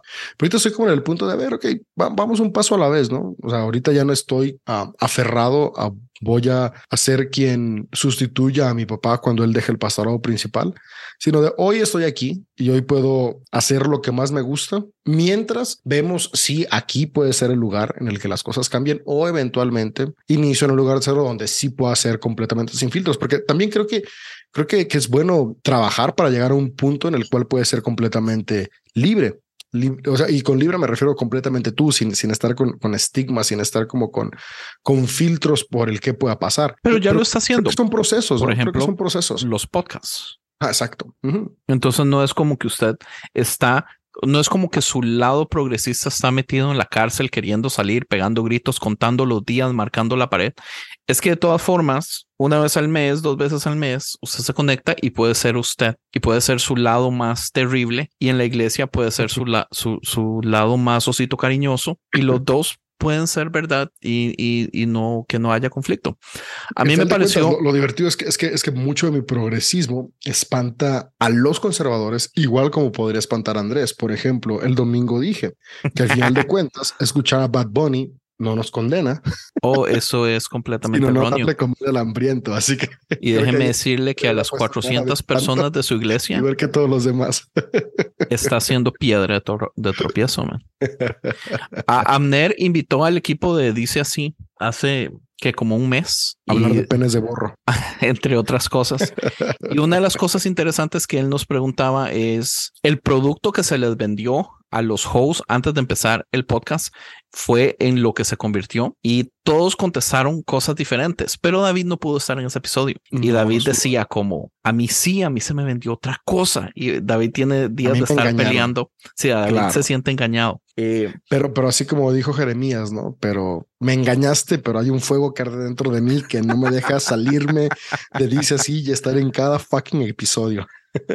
Sí, pero de todas formas, digamos, es, es interesante por ese lado porque yo el modo que lo veo es, es, es un release. O sea, usted no tiene que ser el pastor progresista el domingo en la mañana en la iglesia de su papá, porque de todas formas usted lo está viviendo y expresando. Usted tiene su gente y la gente que lo escucha y, y gente muy progresista, por cierto lado, donde usted los está ayudando, los está escuchando, les está hablando por redes sociales y todo eso. Entonces no es un desperdicio 100%. Eh, entonces yo valoro eso mucho. Igual me gustaría preguntarle a Leo, Leo, ¿hasta qué punto usted, digamos, su posición de pastor ahora usted cree que lo limita en su podcast? O eh, usted tiene 100% libertad de decir lo que le da la gana en su podcast. Pero quiero recordarle a todos que Leo en un episodio dijo una mala palabra y fue uno de los momentos en los que me sentí más orgulloso de Leo. ¿De cuántos episodios son, Leo? ¿Cuántos tiene ahorita? 260 ya. Publicados. Un episodio, una mala palabra. Yeah. He hecho mi labor. Publicados son 259, pero ya grabé los 260. Bueno, de cosas comunes, porque. De cosas comunes, sí. sí. Pero fue en cosas comunes. Más mala y nos palabra. Va a tocar celebrar. Sí, fue, fue, fue, en cosas comunes, sí. Este, no, fíjate que, o sea, es lo que, lo que mencionaba hace rato. Yo soy el mismo en el podcast y en el púlpito. O sea, no, no, no hay nada. O sea, no hay, no hay bronca. Soy, soy como soy, punto. Este, no, no tengo dos personalidades, ¿sabes? No es como que, ah, bueno, acá me permito hacer esto y acá, no, pues no, no, porque me está diciendo que... doble personalidad este. Uy, eso sonó. Si yo fuera David, me enojo. No, no, no, no, pero, o sea, es, es que, por ejemplo, yo quiero que la gente de mi iglesia escuche mi podcast, ¿sabes? Y, y, y otra vez, para mí, coherencia es importante, punto. Ahora, yo entiendo la posición de David. David está en una iglesia que tiene que someterse a la autoridad de su papá y lo que tú me digas, ¿no? Entonces, chido, es, es, es, es muy propio, ¿no? Muy, muy, muy no, independiente. Y, y, y, algo importante es que la iglesia sabe qué pienso. O sea, no son ajenos a lo sí, que no digo es en los hipócrita podcasts, de ese lado. solo que Sí. no, no predico como hago en los podcasts. O sea, son, son Sí. dos cosas. Dice, por ejemplo, yo escucho, yo escucho cosas comunes y luego escucho lo que está en, en redes sociales de tus sermones y- tienen un, un tinte similar. Eh, y yo, por ejemplo, aunque, aunque toda la iglesia sabe qué pienso, no es como que no tenga ni idea de qué onda, pero en los sermones digo, me enfoco en lo que la iglesia por encima de lo que tal vez quisiera simplemente expresar porque sí. Sí, sí, sí, sí. Y, y por ejemplo, ah, no sé qué tan parecido no sea, pero por ejemplo, algo que a mí me molestó mucho y Andrés sabe que, por ejemplo, ah, hay un cuate que Andrés admira o admiraba mucho, no sé, Edgar Pacheco, y él sabe que, y, y- y él sabe que yo tengo una animadversión hacia, hacia su persona. No, no es que lo conozca mucho, pero A mí también me Pero- estresa ese güey. sí, ah, pero por ejemplo, y, y Rick mi también des- lo ama, mi de- mi slash des- mi desagrado hacia él tiene una conexión personal, porque él lastimó mucho a mi cuñado y a un grupo de personas con las que, sabes, yo crecí y conozco. Y, y la razón por la cual él los terminó lastimando es porque esta persona, quien estaba pastoreando jóvenes en ese tiempo, fue, desde mi perspectiva, ¿verdad? Fue sumamente irresponsable porque él llevó a la iglesia, o sea, él llevó hacia sus, hacia, hacia la gente que él tenía a su cargo, llevó todas sus cargas y todas sus dudas y todo su proceso de deconstrucción, que es algo personal, lo llevó ahí. Y así dije, no, espérate, vato. O sea, es que tú no puedes hacer eso en esa posición. Es irresponsable. O sea, porque para empezar, ustedes saben, el proceso de deconstrucción puede ser largo, te puede llevar de un punto A a un punto B, a un punto C, a un punto D, a un punto Z en, en X cantidad de tiempo y, y, y, y, hay, hay una progresión en lo que crees y en lo que dejas de creer y luego en lo que vuelves a creer y en lo que no crees. Entonces, primero espérate y define y termina tu proceso y después, ahora sí, si quieres empezar a hablar esas cosas, chido, pero no, te llevaste tú entre las patas a un montón de huerquitos que tenían toda su confianza en ti porque tú eras su figura de autoridad y los desgraciaste a muchos de ellos. Entonces digo que no, o sea, vato, tú eres un adulto, tú, tú, X, tú eres responsable de tu vida y lo que haces y lo que no haces. Pero estos son unos huerquitos, man, de 15 años, de 16 años, de 18 años, de que para mí, otra vez, como pastor, que, que yo soy pastor y que entiendo lo que significa eso, para mí ese acto fue una irresponsabilidad, todo por dártela de muy fregón y dártela de, oh, sí, es que yo estoy pasando por eso. Es que me vale madre lo que estás pasando, Boto. O sea, eso trágatela tú solo, porque aquí tienes una obligación para con esto. Yo no estoy de acuerdo al 100% con eso, pero sí, sí entiendo la frustración. Y, por ejemplo, mi lado de frustración es que él pasando ese proceso y llevándose a un montón de gente por entre las patas, eh, al final ahora regresa a lo mismo como si nada. Entonces mi frustración está por ahí. Yo como que no se la creo muy del todo, pero sí, yo tampoco. También. O sea, es como que yo tampoco. Mi, mi, teoría muy personal ese ya es mi rollo, ¿no? Fue como que fuera no se encontró y pues obviamente acá adentro y es el valor que se le da. Ser alguien en el movimiento cristiano evangélico, o sea, tienes muy poquita competencia. O sea, eh, eh, al menos en México, evangélicos es el 4% de la población. Sobresalir del 4% a sobresalir entre el 96% del resto de la población, pues claro que, que, es distinto, ¿no? Eh, y, por un lado es como... Uy, qué fuerte eso, David. Como de, ah, caray, eh, porque sí subía sus fotos a redes sociales, ¿no? De que estaba en Telcel o no sé qué rollo y de repente de, pues ya no, no es lo mismo. Tal vez todo eso lo llevó a replantearse y, escribir lo que escribió y hacer lo que hizo, porque, porque bueno. Ah. No, y ahora, ahora, por ejemplo. Ocupo que Rick lo venga a defender. No, es... Rick ya se durmió. Aquí voy a decir una cosa, no es raro y no es inusual empezar, por ejemplo, empezar en el punto A, empezar un proceso de construcción y te vas por y terminas en el punto A. Bueno, pero hablemos de eso, Leo, porque sí, no, tal vez. Y pasa, pero, creo, creo que, creo que, bueno, y es que todo es distinto, ¿no? Por ejemplo, yo creo que en mi proceso de construcción, trabajar junto con mi papá sí me ayudó a mantener como la cordura en el momento más crítico, porque por ejemplo, una crisis que yo no hice pública, por así decirlo, fue, fue mi crisis de odio a la institución. O sea, yo, yo hice muy público mi, mi, mis ondas donde fui descubriendo las cuestiones de ciencias bíblicas y decir, ah, mira, no es así, no es así, es esto. He sido muy honesto con mi agnosticismo. O sea, con esos rollos sí he sido muy honesto, pero siempre he, he hablado sobre el valor que tiene la iglesia, porque el David de hoy ve la organización religiosa de todas las expresiones de religiones como valiosas y necesarias para la humanidad. Pero en uno de mis puntos de deconstrucción era como de la iglesia es lo peor que puede existir. Ahora, lo extraño y complicado es que en esos momentos que yo me sentía así, eh, estaba predicando los domingos.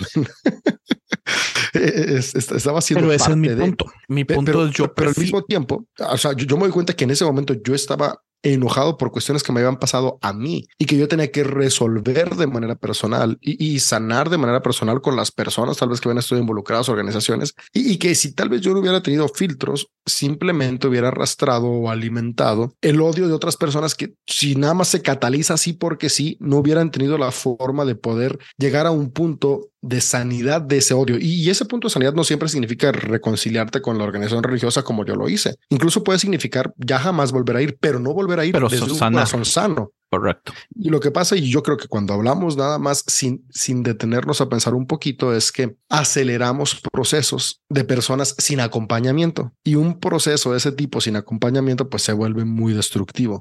No solo pues, sin acompañamiento, David, es, es, es la hipocresía, digamos, cuando Leo dice, no importa lo que se está pasando, guárdeselo y trágueselo usted jamás, man. No, no, no. O sea, esas cosas no, pueden ser así. yo, tenía mis grupos pero para sí poder hay hablar, decir. s- correcto. Se ocupa sabiduría en dónde. Pero también, pucha, o sea, si usted tiene conexión con muchachos, si los muchachos lo llaman, si usted está hablando con gente, es muy difícil también, simple y sencillamente, no dejar estas cosas que us- usted está pensando, que usted está cuestionando, mae, que usted es está leyendo, que que usted está trabajo pastor. Yo les voy a decir, tu y- y- trabajo de pastor. Y, y ta- ta- tal, tal vez lo escuchen. Claro, no lo pero el escuchen. trabajo de pastor Pero- es relacional 100%. Sí. Mis y mejores eso amigos. incluye muchas pero se cosas. trata, pero se trata Mira, de ellos, no de ti. Mira, de- de- déjame te digo, por ejemplo, mis, mis mejores amigos. No estoy de acuerdo. Dale, mi- Abby. mis, mis dos mejores amigos con los que crecí en la iglesia y, y que eran como parte del equipo núcleo con el que en un futuro yo iba a, a después a sustituir a mi papá. Ellos caminaron conmigo el proceso de deconstrucción y, y- y justamente fue porque yo les externaba mis cosas, ¿no? Digo, o sea, es, es- es mis- son mis amigos, son mis compas, no son nada más mi equipo, son quienes o sea, mi- mis mejores amigos, mis dos mejores amigos. Y, y al final de cuentas, hoy en día, cinco años después de este proceso, yo sigo en la iglesia y ellos ya no están en la iglesia. Pero tienen buenas vidas. Vea la cara de seguimos decepción de Leo. Seguimos eh, soñando para otras cuestiones juntas, pero, pero de repente, o sea, por ejemplo, algo que yo me pregunto, yo, yo hoy me siento como de, ah, caray, hoy, hoy estoy solo en este sueño que tengo, porque hay que, hay que volver a reconstruir, ¿no? No es lo mismo una relación de 10 años donde ya están como encaminando hacia lo mismo, a de repente, pues empezar a ver con quién puedes reempezar a caminar en ese concepto. Y son cuestiones que sí me he preguntado, ¿no? Y hasta el día de hoy, yo sí les he dicho a ellos, ellos dicen que la verdad, qué bueno que les dije porque eran cosas que ya tenían en su mente, que qué bueno que fui honesto porque eran cosas que ellos ya tenían años pensando. Pero, pero hay días que sí me pregunto, ¿debí haberme esperado un poquito más? ¿O estuvo bien que lo hubiera dicho en el momento en que lo dije? No sé. Y al final de cuentas son las cosas que se quedan en la crónica, pero, pero que sí me, me llevaron a mí a darme cuenta de la responsabilidad que hay en lo que decimos. Y al final de cuentas, estas eran dos personas adultas que, que caminamos juntos, que entendimos juntos y, todo este rollo, pero, pero yo no sé si todo lo que yo les dije a ellos, porque lo que yo les platico a ellos hasta el día de hoy no sale en los podcasts. Ustedes sí que son mis compas, pues ahí en los grupos que nos escribimos, pero ni siquiera está en los otros grupos, ¿no? En, lo- en los grupos de, de, de podcasters, así, claro, ahí, ahí, no está. Digo, si, si todo eso que ustedes leen de mí en el grupo y que mis amigos escuchan de, de, de porque son Sí, mis amigos íntimos, fuera público completamente, no, no sé qué tan constructivo podría ser. Y creo que eso es a lo que se refiere él, ¿no? que tenemos que saber encontrar por el eso, punto David, medio. le recomiendo tantas veces que deje de hablar tan abiertamente de su amor de, de- al, al reggaetón. Eso no le ayuda a la gente. Esas son las cosas donde no que lo interne como dice Leo, sino que escoja sanamente a quien se lo dice, porque no es saludable, men. Debo de dejar de grabar con los libros de Brian Houston de fondo en No el librero. tan huevo. Sí. No, no, pero sí, sí, o sea, yo entiendo y, y entiendo a Leo, entiendo la frustración de Leo, pero también yo siento que es imposible evitar este tipo de cosas porque todos pasan por estas cosas, como si la deconstrucción solo le pasara a unos cuantos y a esos cuantos que les pasan, eh, le vamos a tirar en cara a todos los que se llevaron en su proceso cuando estaban externando estas cosas. No es fácil. Yo me acuerdo, o sea, yo me acuerdo, una vez estaba con eh, el líder de jóvenes que estaba en la alabanza y uno de sus líderes abajo, como su mano derecha, que también era un muchacho joven también en la alabanza, y no me acuerdo cómo entró la conversación del infierno. Y yo dije, el infierno no existe, ¿verdad? Eh, o no me acuerdo cómo le dije yo, como, bueno, no, yo dije algo así como, ¿cuál versión del infierno? Y me dice, ¿cómo? ¿Cuál versión del infierno? Y yo, sí, claro, bíblicamente hay tres versiones, ¿a cuál se refiere? Y entonces él me dice, ¿cómo? Ocupo que me explique eso. Y yo, bueno, pues está bien, el asunto es, y el líder me dijo, no, no le diga nada. Mm. Y yo, pero él me preguntó, me dice, sí, pero yo no quiero que le diga. Y yo así como, bueno, y vieras cómo me afectó eso, porque yo dije, ¿por, por qué? O sea, es información, es, son cosas reales, son cosas que están en la Biblia, son cosas que más Sí, bien no nos pero- han enseñado por años. ¿Qué de malo tiene la información? ¿Por qué puta seguimos manteniendo, ma- No, pero es que es editando, curando cosas? No, ahí sí estoy de pero eso acuerdo con Andrés. Sí, sí, yo también. Ese, Ujú, ese- sí, ese es un tema Porque muy información diferente. es una cosa, ¿no? O sea, a- ahí Sí. sí obviamente tenía Sí. miedo el líder de...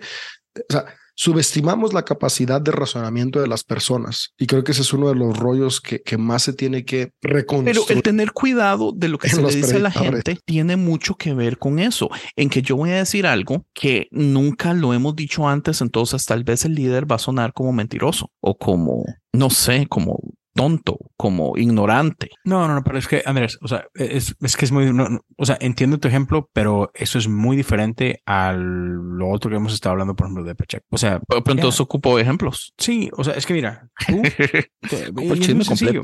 Oigan, oigan, ¿y Rick sí se durmió? No sé. No sé. Este, ¿Será que se le desconectó el teléfono? Porque me fijé también si escribió algo. No, aquí sigo. Ah, Estoy escuchando el todo. pues si ya saben cómo soy. Pero por ejemplo, Andrés, o sea, no, no, no es que tengas que, ay, chisme, algo que nunca has escuchado. No, no, no, pero es esto. Eh, ha- has pasado por tu proceso y todo. Pero mi proceso Pero- son esas cosas, Leo. Yo mi sé, proceso espérame, espérame, empezó espérame, espérame. Yo cuando sé, me yo doy Andrés. cuenta que el mundo no tiene seis mil años, que la Biblia habla de, de más de un infierno, de que Jesús no hablaba del cielo. Ahí empieza todo. De que. Shaddai es la de los muchos pechos. Pero, pero con todo y eso, por ejemplo, tú, este, tú crees en Dios. Ahora, ay, a lo mejor el Dios en el que yo creía. Los martes y los jueves y los sábados nada más.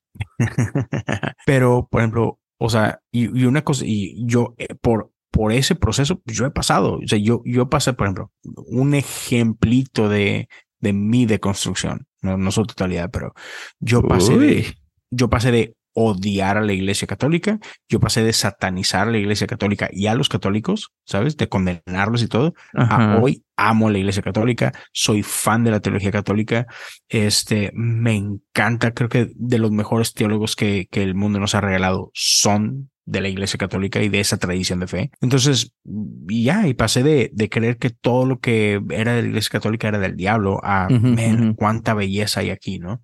Cuánta profundidad hay en este río.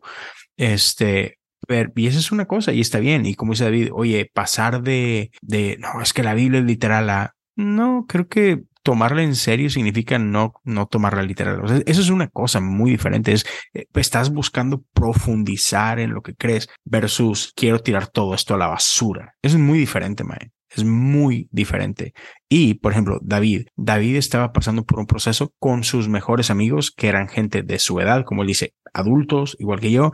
Ya lo que pasó, que si se fueron y si no se fueron, X. O sea, estás hablando con un adulto que tiene la capacidad de procesar y que no se van a dejar impresionar por David nada más porque David dijo X o Y. O sea, ya son gente adulta que ya su, su cerebro está desarrollado, eh, tiene una manera muy diferente de, de procesar información y conocimiento, lo que tú me digas, versus tú, un adulto, no solamente un adulto, como bien lo dices tú, es una posición de poder. Estás, tú eres mi pastor, tienes una influencia tremenda sobre mí y que esta persona entonces traiga todas sus traumas, todas sus heridas, todas sus cargas, todas sus dudas. Y Pero usted, Leo, usted sí sabe sobre niños de detalles 16 de años. conversaciones, de las cosas que decía y así. O también usted está asumiendo solamente por ver lo que sucede No, después, que No, es no, que no, la sí, mayoría se sí van. tengo al- algunos detalles que me han confiado, pero pues X, no, es- no es mío decirlo. Sí, no espero que lo Este, diga, es solamente Pero, pero sí, sí, sí, sí. para sí, entender. Porque ¿No digamos, quieres que haga un comunicado? aún así, aún así como usted lo explica, yo aún así no, yo no le veo error si el sistema eclesiástico funcionara del modo relacional en vez del modo ¿Qué de- tan difícil te es de- entender esa parte? No, de- no es tu trabajo. Tú. Tienes una responsabilidad ¿Cómo como se dice? pastor jerárquico. Claro, pero es que la responsabilidad de pastor es de amar y cuidar a la gente Exacto. Y lo que él hizo no es amar y y cuidar. a esa gente. relacionar. Exacto. Bueno, Sí, pero eso, eso no es amar y no es, eso fue un acto 100% egoísta para satisfacer sus necesidades. No, nunca lo Sí, hizo que- pensando en los otros. Y ese, e- ese es el trabajo del pastor, cuidar a tus ovejas. Y eso que hizo no tiene nada de cuidar a sus ovejas. Creo que tiene que ver mucho con el discurso, como lo decimos, ¿no? Y también va incluso desde cualquier plataforma aquí como podcasters y en todo, porque yo puedo decir, leyendo esto, estudiando esto y a través de mi experiencia, hoy creo esto. ¿Cuál es tu experiencia? No? O sea, ¿qué, qué, qué tú has experimentado? ¿Qué tú has visto? ¿Qué es lo que te conecta con esto? Ahora, ahora, donde sí creo que es importante, donde dice Andrés, es no, no todas las personas tienen acceso a, a poder tener información de aquellos que nos gusta la teología y todo este rollo. Y yo creo que es bueno poder decir, ah, ¿saben qué? Están estas corrientes. Por ejemplo, a mí a- hace poquito me tocó dar una plática en, un grupo eh, so- sobre, sobre doctrinas y dogmas cristianos. Y, y antes mis pláticas de doctrinas y dogmas cristianos era simplemente hablaba las doctrinas y los dogmas en los que la organización en la que estoy cree, porque mi interés era que ellos crean igual. Hoy en día es hablo como los más comunes, ¿no? Sabes que respecto a Dios está esto. Respecto a la salvación, está esto. Respecto al cielo e infierno, están estos. La organización cree en esto, pero algunos otros creemos distinto. ¿Qué te resuena a ti? Ahí está, eres bienvenido y eres parte. Pero David, Entonces, pero ya, David, ya no estás imponiendo a que tienes que creer tal cual eh, yo creo. Simplemente es, mira, la, la- la iglesia cristiana a lo largo de los milenios que tiene, los dos milenios que tiene, ha creído estas cuatro o cinco cosas distintas. Y las cuatro o cinco cosas han construido distintos aspectos y han sido parte de diferentes momentos de resonancia de las personas y, y de las áreas. Hoy debemos comprender que todos resonamos distinto también. Entonces, ¿qué resuena contigo? Pero mi, mi cosa, David, es que con eso que tú, ese ejemplo que tú estás dando, busca fortalecer, construir, profundizar tu relación de fe. Yo no, tengo No ningún problema- yo necesariamente no tengo puede ser problema con eso. 100% información. Ah, tal, tal vez mi punto es esto, porque yo estoy escuchando dos cosas. ¿Cree usted 100% entonces, basado en lo que usted dijo, Leo, al principio, todo proceso de construcción de una persona en una posición de poder y pastoreando gente y especialmente gente joven, debería apagarlo y dejárselo para sí solo? No, Ok. No, no. no. Perfecto. David, mencionaba esto. Él pasó por ese proceso. Una, tenía algunos amigos iguales a él, ¿sabes? Y su papá. Bueno, la parte de- del proceso de odio a la Ujú. institución. Y lo pasó con su papá. Alguien arriba de él, alguien más sabio que él, alguien que ha caminado. Entonces, tienes que saber con quién caminar. Yo no estoy diciendo que te la Correcto. pases Pero mi solo. segunda pregunta es, ¿qué grado se vuelve público? O, o sea, ¿cómo podemos dividir a qué punto sí se le da a la gente con la que estamos teniendo relaciones y qué cosas no? Porque aquí es la duda a la que estamos llegando. Digamos, el ejemplo que da David, el ejemplo que di yo, son cosas que usted ha dicho, ah, no, pero es que eso es diferente. Pero sin que me diga que digo Pacheco, entonces, ¿qué ejemplo creería usted que es algo que sabiamente Mira, no debería Mm, decírsele muy- a la gente te que voy- está debajo de usted como pastor? Ahí te va, muy sencillo. ¿Dónde terminó Pacheco? En ese momento. Apostasía. O sea, terminó renunciando a la fe, tirando toda la fregada. Esto es basura, no quiero saber nada de esto. Ajá. Lo cual es, es, común, No. ¿verdad? No, no, no, no, no me importa que sea común o que no sea común. Ahorita le acabo de decir a David, las cosas que David está trayendo a la mesa buscan profundizar tu fe, buscan, hey, traerte a a lo mejor una corriente diferente a la mía, pero, pero tienen una intención de que conozcas mejor a Dios, de que profundices mejor a- con Dios. Esto otro no. Esto otro terminó en el abandono de la fe, en la renuncia de la fe. Otro ejemplo. Pero no necesariamente porque ahí está. Aunque David Pero- y yo dudemos, ahí está de nuevo. Pero otra vez, él terminó ahí. Y eso es donde yo te dije, este cuate no tuvo filtro. ¿Por qué? Porque no lo rebotó con gente arriba de él o con gente igual a él. Todo lo que rebotó, lo rebotó con niños. Una persona madura, una persona responsable, te puede dejar, a ver, venga, vomita todo lo que tengas que vomitar. Y a lo mejor terminas donde mismo renunciando a todo, pero hey, que te supo llevar por este proceso y de que te, sabes, que te guió, que te confrontó. ¿Qué fregado está con confrontar a un niño de 16 años, vato? O de 17, o lo que tú me digas, que te admira, que, que ah, sabes, o sea, eh, el con quién Ujú. sí importa mucho, importa mucho, pero ¿por qué no lo hiciste con otra gente? Por Bueno, es que no inseguridad, sabemos. Porque voy a perder mi trabajo si, si soy público en esto, porque, o sea, sí me explico. Hay muchas, otra vez, independientemente de lo que sea, como lo hizo, estuvo reprobable. O sea, fue mal, porque otra vez tienes una responsabilidad. Ujú. Entonces, otra vez, Yo- sobre yo lo que todo- creo- sobre todo tratando con menores de edad. Andrés. Entiendo, entiendo. Sí me explico. Yo lo que creo es que usted está siendo un poco injusto y está haciendo lo que usted critica que muchos no cristianos hacen de atacar a otros cristianos, tal vez hasta el mismo hablando de Corson. no, Porque yo dije de Corson. "Ey, si no sé si sabemos no la de historia callar". completa de Pacheco. Cuando yo tuve a Pacheco en mi episodio, él, él nos explicó y Rick es testigo de que Ujú. él pasó Yo lo escuché. muchísimo, un proceso muy largo en silencio y fue hasta que finalmente renunció oficialmente que, que se vio en la libertad de poder decir cosas. Pero yo creo que ese es un problema estar hablando específicamente de una persona y no saber la historia. Pero No, no, no, pero, pero X, yo no estoy, él, él que se la arranque, me vale madre. O sea, ese, sí, o sea, no, la neta, o sea, yo so- solo Un estoy hablando, ¿sí qué? sí, Pero solo, si Cancionero solo- dice eso de Andrés Corso, se encabrona. no, no, no, no, neta, o sea, X, o sea, otra vez, no me importa su vida personal, él sabrá, o sea, él es responsable de su vida personal. Mi punto es que, otra vez, si eres tú Andrés haciendo eso, pues eres, eres Andrés X. Este va a ser un pastor, un pastor que tenía a cargo a cierta gente. Y como decíamos hace rato cuando decía, no, es que tú cambiaste, que tú cambiaste, que tú cambiaste. No, simplemente es, yo entiendo la responsabilidad que conlleva mi posición. ¿Por qué? Porque tiene una responsabilidad. Entonces, tu trabajo como pastor es cuidar a la gente que está debajo de ti, a tu cargo. Tienes que honrar a esa gente. Si tú estás pasando por broncas personales, tú, hay consejeros espirituales, tienes tu jefe, tienes gente. ¿Y si hay en Latinoamérica todo eso?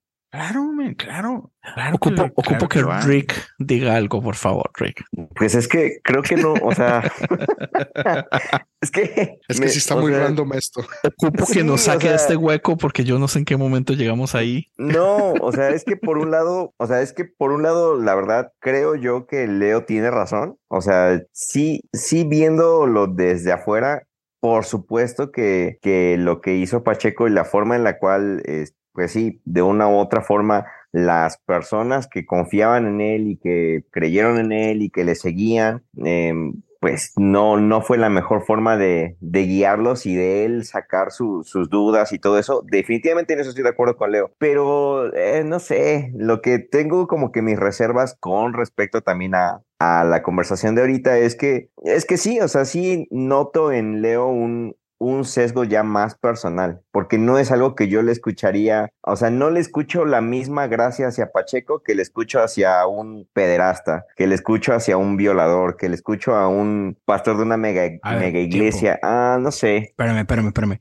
¿En qué momento, por ejemplo, hablando de esto de, del violador, en qué momento tuve gracia con él respecto a Déjenlo violar, hombre, pues es su onda. No, no, no, no. No, no, no. no o sea, yo, de, yo, denuncio eso. O sea, no, no manches. O sea, sí, sí, no sí. es lo mismo. Ahora, otra vez, él está en libertad de hacer lo que él quiera, vato, y pasar su proceso, pero pásalo responsablemente, no manches. O sea. Bueno, no lo pasó responsablemente y aceptó Exacto. sus errores. ¿Merece perdón, sí o no? Claro, claro que sí. O sea, qué chido. Y si ahorita está en un lugar mejor y, y si recon, uh, reconcilió su postura, qué bueno y me da gusto por él. O sea, ese no es, ese no es mi punto. Por eso dije ahorita eso que, que se le arranque. O sea, no, no, no en un tema despectivo y que se lo lleve a la fregada. No, no, no. Es, es, que, ese, es que ese es no que es el todo punto. Es lo que yo no entiendo cuál es el punto de la conversación. O sea, yo ah, creo mi, que mi, mi, punto, mi, mi, punto en todo esto fue, otra vez. Ese es no, nuestro no primer trata- random random. Ahí te va. Mi punto, Rick, no es Edgar Pacheco. Es- ¿Cómo es- rayos pongo yo, esto yo lo, yo lo, yo lo que estoy peleando, episodio?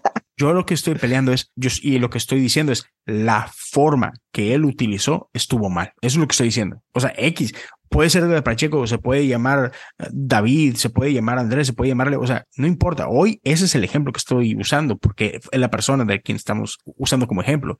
Pero lo que estoy criticando es la forma, no a él. Él, X, solo estoy diciendo, lo hizo mal. Esa forma está mal. Esa forma no fue pastoral. Esa forma no fue responsable. Esa forma no fue amorosa para con quienes él estaba, sabes, pastoreando. Eso es Ya. lo que estoy peleando. Y, y que creo, no, y que creo que realmente, al menos los cuatro que estamos aquí, estamos de acuerdo con eso. O sea, yo estoy de acuerdo con eso. Ah, creo que Andrés- David está de no acuerdo con todo. eso. Andrés no O todo. sí. No, Andrés sí, problema- nada más que está mi- buscando cómo pelear. No, no, es que mi problema es la falta de información. O sea, como yo no sé lo que realmente pasó, yo no sé si es justo criticarlo de ese modo. Ahora, si realmente sucedió así como lo dice Leo, por supuesto, Leo tiene toda la razón y es justo. Estamos del lado de Leo. Sí, Mi es que crítica es, por- por eso yo dudar no que realmente nada. haya sido así todo su proceso. Y mira, y te- Claro. mira, es que para- no para- sabemos todo. Ahí te va. Exacto. Para me, me voy a ir, me voy a ir a otro punto. O sea, me voy a ir a otro ejemplo, pero hablando de lo mismo, Andrés. Por Entendí favor, la referencia. Mira, mira. Ah, voy ya a entendí hablar- yo también. vo- vo- Voy a hablar de, de mi denominación, la Iglesia Metodista Unida acá en los Estados Unidos, ¿verdad? Que pasó por un proceso de división y ahora hay la Iglesia Metodista Unida y la Iglesia Metodista Global. Sí, que, por cierto, eh, Leo, ¿su iglesia cómo quedó? ¿Apoya la Mi- inclusión o no? mi iglesia terminó quedándose en la Iglesia Metodista Unida, que digamos que es la, la pro, la, inclusión. Pro inclusión, ok. Pero, pero te voy a decir, Muy bien. ah, y, y nomás que es la cosa. Como hay yo un no pero. creo- yo, yo no, sí, yo no creo que mi iglesia votó por la inclusión. No, ese no fue el punto que lo decidió. O sea, mi iglesia votó es, yo crecí siendo metodista unido y aquí, eh, sí me explico, o sea, aquí, aquí estoy. O sea, Es como mucha gente cuando- ni siquiera tradición. entendía. Sí, exacto. Cuando Mucha gente Ariel me decía, entendía el tema. ¿Por qué dice usted que sigue siendo cristiano? Yo le digo porque me da la pinche gana. Ahora, pero espérame. Por ejemplo, yo en, en, en, en 10 días, más o menos, en, sí, no, en 8 días, yo voy a empezar a, a- a trabajar con una iglesia que pertenece a la iglesia metodista global, que es la más conservadora. ¿ok? Entonces, ahora va a ser interesante escuchar Ok, entonces déjeme el cambio de No, no, Leo espérame, espérame, espérame, unido al Leo global. La iglesia de Leo se sí me va a pro inclusión y entonces por eso Leo se va a salir de esa para irse a una no inclusión. Ya entiendo. no, no es, es el por eso, Son pero mentiras, Leo.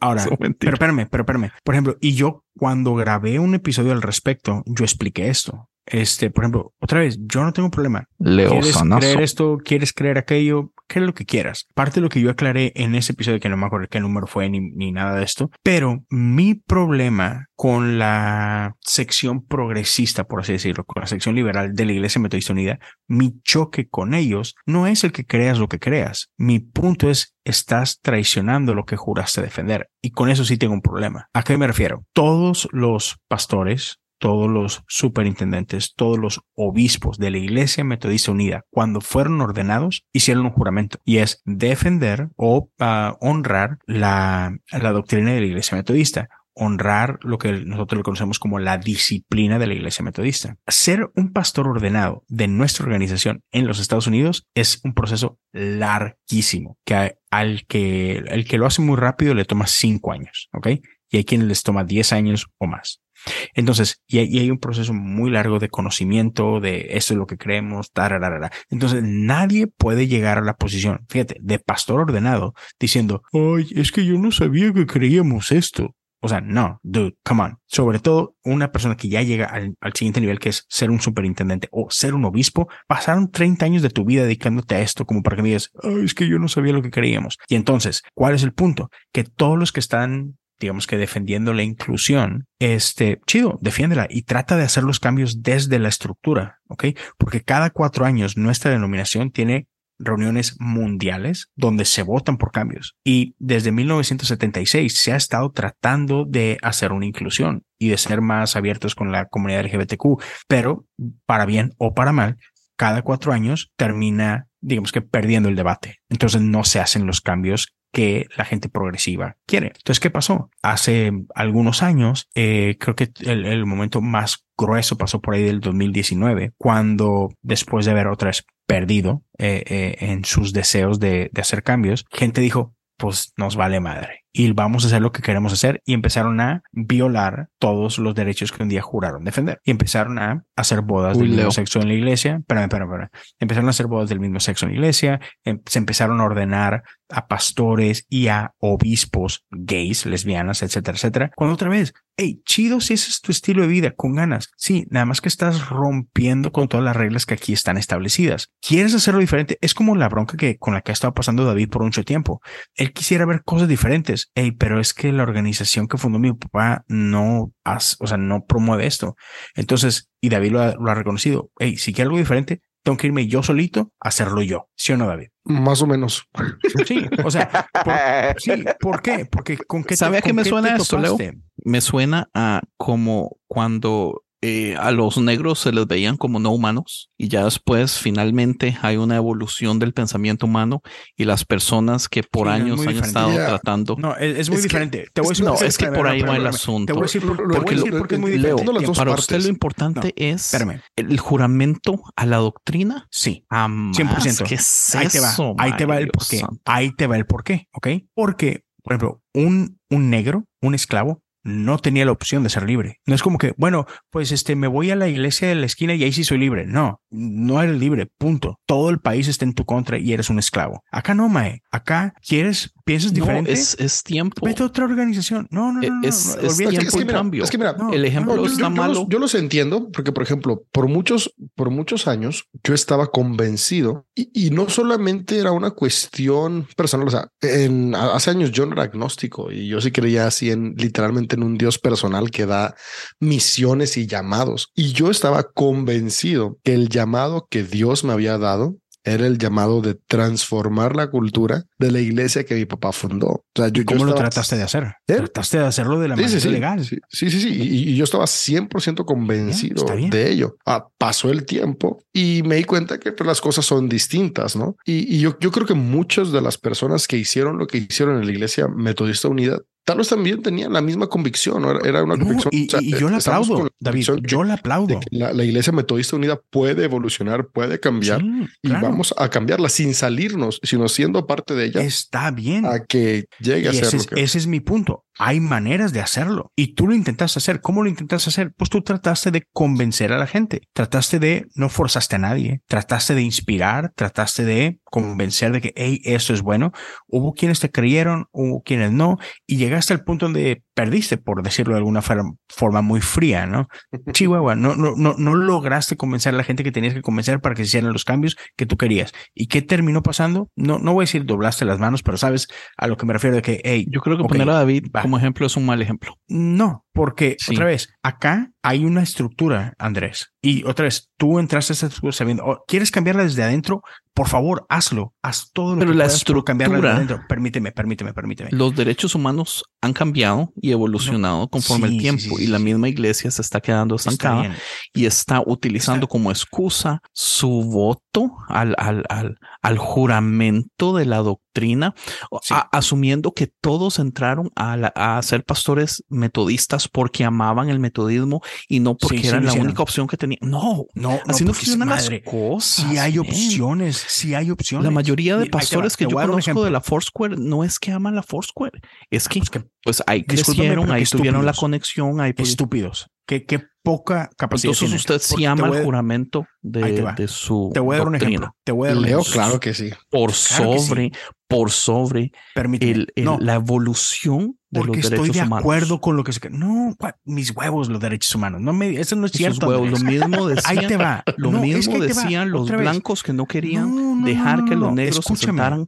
al frente No en el bus. No es equiparable. Aunque legalmente equiparable. ya se, claro que es equiparable. No es Es que eran equiparable. descendientes No, de ahí. Caín. Hay que Ahí separar los descendientes de Caín. Ahí te va la diferencia, Andrés. Te voy, te voy a dar un ejemplo que pasó. La marca que le puso Yahvé. Hay un, uno de nuestros pastores en la iglesia a la que yo pertenecía antes, la mega iglesia, ¿ok? Él era súper pro inclusión, ¿ok? Hasta el día de hoy. Cuando finalmente se llegó esa, esa, esa convención del 2019, donde la iglesia, una vez más, a pesar de que todo el mundo pensaba, este es nuestro año, aquí sí van a pasar los cambios y tenemos todo a nuestro lado, y perdieron, el vato fue coherente con sus convicciones y que dijo, ¿sabes qué? Lo que yo creo no está siendo representado aquí. Chido, no hay ningún problema. Él se fue a la iglesia episcopal, una iglesia que cree lo que él cree, ¡pum! Se llevó su iglesia, se llevó su plantación a esta organización. Otra vez, hoy por hoy, Andrés, hay opciones. Y la otra, hey, no hay opciones, vete independiente y hazlo tú. Si realmente crees en esto, hazlo tú. Dale. O sea, ¿por qué tienes que forzar al 80% Esto es de la población exactamente- que no cree como tú? Como las Ah, universidades racistas opciones. que no querían negros y entonces le dicen, váyase usted a otra universidad o aprenda usted solito. No es lo mismo. es lo mismo. No es No lo- sé, man. Andrés, Creo- Andrés, tenemos universidades, por ejemplo, en aquellos tiempos había una universidad por pueblo. Hoy hay una iglesia por cada esquina, Andrés. O sea, no mames. Sí, pero ir a la iglesia O es una cosa y ser líder de la iglesia es otra. Por eso. Usted no tiene la capacidad, la- las conexiones para poder ser líder de cualquier iglesia. Usted es líder de iglesia por usualmente conexiones. Mae, por acá se abre, se abren iglesias todos los días. Sobre todo, por ejemplo, la comunidad hispana es conocidísima por eso, al menos acá en Estados Unidos, no sé en el resto de Latinoamérica, pero una iglesia hispana aquí es súper normal que alguien no coincide con alguien más, me voy y yo ahora yo soy pastor. Yo no era nadie. Yo en mi iglesia yo era Juanito Pérez, pero hoy Dios me dijo que voy a ser pastor y mañana abro mi iglesia acá en la esquina. Eso pasa aquí todos los de días. 15 Andrés. personas en el Pero en la sala Otra vez, de otra vez. Pablito. ¿Quieres? Hay maneras de hacerlo. El punto, mi punto, otra vez, es te brincaste todos los canales que existen, nomás por am- porque es que esto es lo que quiero y esto es lo que quiero y, y es que yo quiero que sea así. Chido, vete a otro lado. Puedes hacerlo. Tienes todas las libertades y todas las facilidades. Y por ejemplo, ¿qué pasó hoy? Terminó por dividirse la, la, la denominación y hubo un montón de iglesias que dijeron, hey, ¿sabes qué? Yo no quiero más esto, yo me voy a ir a qué organización, Dios te bendiga. vete, cumple con tus obligaciones, ahí tienes que seguir este pa- paso uno, paso dos, paso tres, y váyase para el otro lado, y listo. Pero, por ejemplo, ¿qué terminó pasando en la iglesia metodista? Fue la, la, la, digamos que la porción liberal fue de que no, yo de aquí no me muevo. Y los conservadores fueron los que dijeron, ok, te regalo todo, no te preocupes, quédate con todo. Yo voy y empiezo de cero. ¿Por qué? Porque no les da miedo empezar de cero. ¿Por qué los liberales, o en, o sea, en este caso específico, no se querían ir? Porque cuesta empezar de cero, Mae. David, ¿cuesta empezar de cero, David? Claro. Claro. Ya, y eso da miedo. Pero Claro. eso, eso es lo que debieron de haber hecho ellos desde un principio. Tiene desde el 76 peleando por inclusión. Pero, no se pero puede, hay se una gran no se puede. diferencia de empezar de cero a dividir una compañía en dos y empezar de cero al nivel de compañía. Pero ¿No? entiendo su punto. Entiendo su Ya, punto. o sea- Igual no estoy de acuerdo con él para nada. No, y está bien, no tienes que estar de acuerdo, pero otra vez, tan se puede que se hizo. Pero quien tuvo el valor de hacerlo fue otra, otro grupo. Yo, yo creo que Tratando los de ser, otra vez, tratando de ser coherente con lo que decimos que creemos. ¿Sí me explico? Y, Porque otra vez, yo creo que yo creo que el otro grupo tuvo el valor de poder decir, ok, vamos a ver hasta dónde podemos cambiar a pesar de que desde la es que, estructura David, no se ha yo no, cambiar. yo no tengo Sí, pero es que- problema en pero es lo que también de cambiar. El cambio Pero se en el tiene que Inter- forzar. Veamos a Y- y, Rosa por ejemplo, Parks. por ejemplo, Rosa no, Parks y- Pero es tuvo que dejar, mae. Son ma- más o conceptos menos. muy diferentes. Son muy, eh, no, no, son, mae. no son comparables, mae. Sí, son un poquito comparables. Sé que, sé que no es una analogía perfecta, pero sí es un poquito comparable. Porque se No, le está dando más no. valor a una idealización que está basada en antaño, en ideas basadas en, en, en qué sé yo, en cosas que la Biblia dice que realmente no dice, pero ha sido interpretada es por años punto. de años y entonces nos aferramos a cosas erróneas y no queremos dar los pasos evolutivos que se están dando socialmente por aferrarnos a una idea.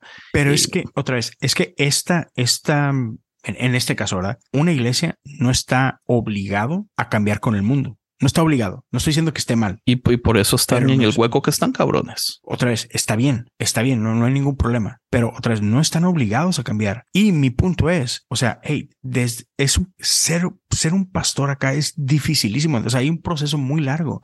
Nadie puede decirme, es que yo no sabía. Yo ¿Sí me sé, pero es una, es, es, es, hay que ser muy inocente para pensar que el opciones. 100% de los pastores que se meten a todas las denominaciones lo hacen porque aman y admiran y dan toda su fe por las ideologías de tal denominación. No, la gente se mete porque es lo que es, porque es el que está dando el trabajo, porque es el que está ofreciendo el dinero y es el que va a ayudar por lo que sea. Entonces Y también, eso está bien. Por- eso es lo que supuesto, criticas ¿qué tú. tiene de malo? Eso es lo que criticas tú. Es lo que criticas tú todo el tiempo. no, es, es como un trabajo regular. O sea, yo trabajo en public storage porque lo amo, no, yo trabajo en public storage porque En- entonces, me da el au- trabajo. Entonces sigue las reglas de la compañía, compadre. No, no te gusta. Abre su propia compañía, mijo. Es así de fácil. Es así Ay, de es que es- fácil. No, No, no es tan sí, fácil, Es todo un rollo. ¿Cómo sí, no? Sí.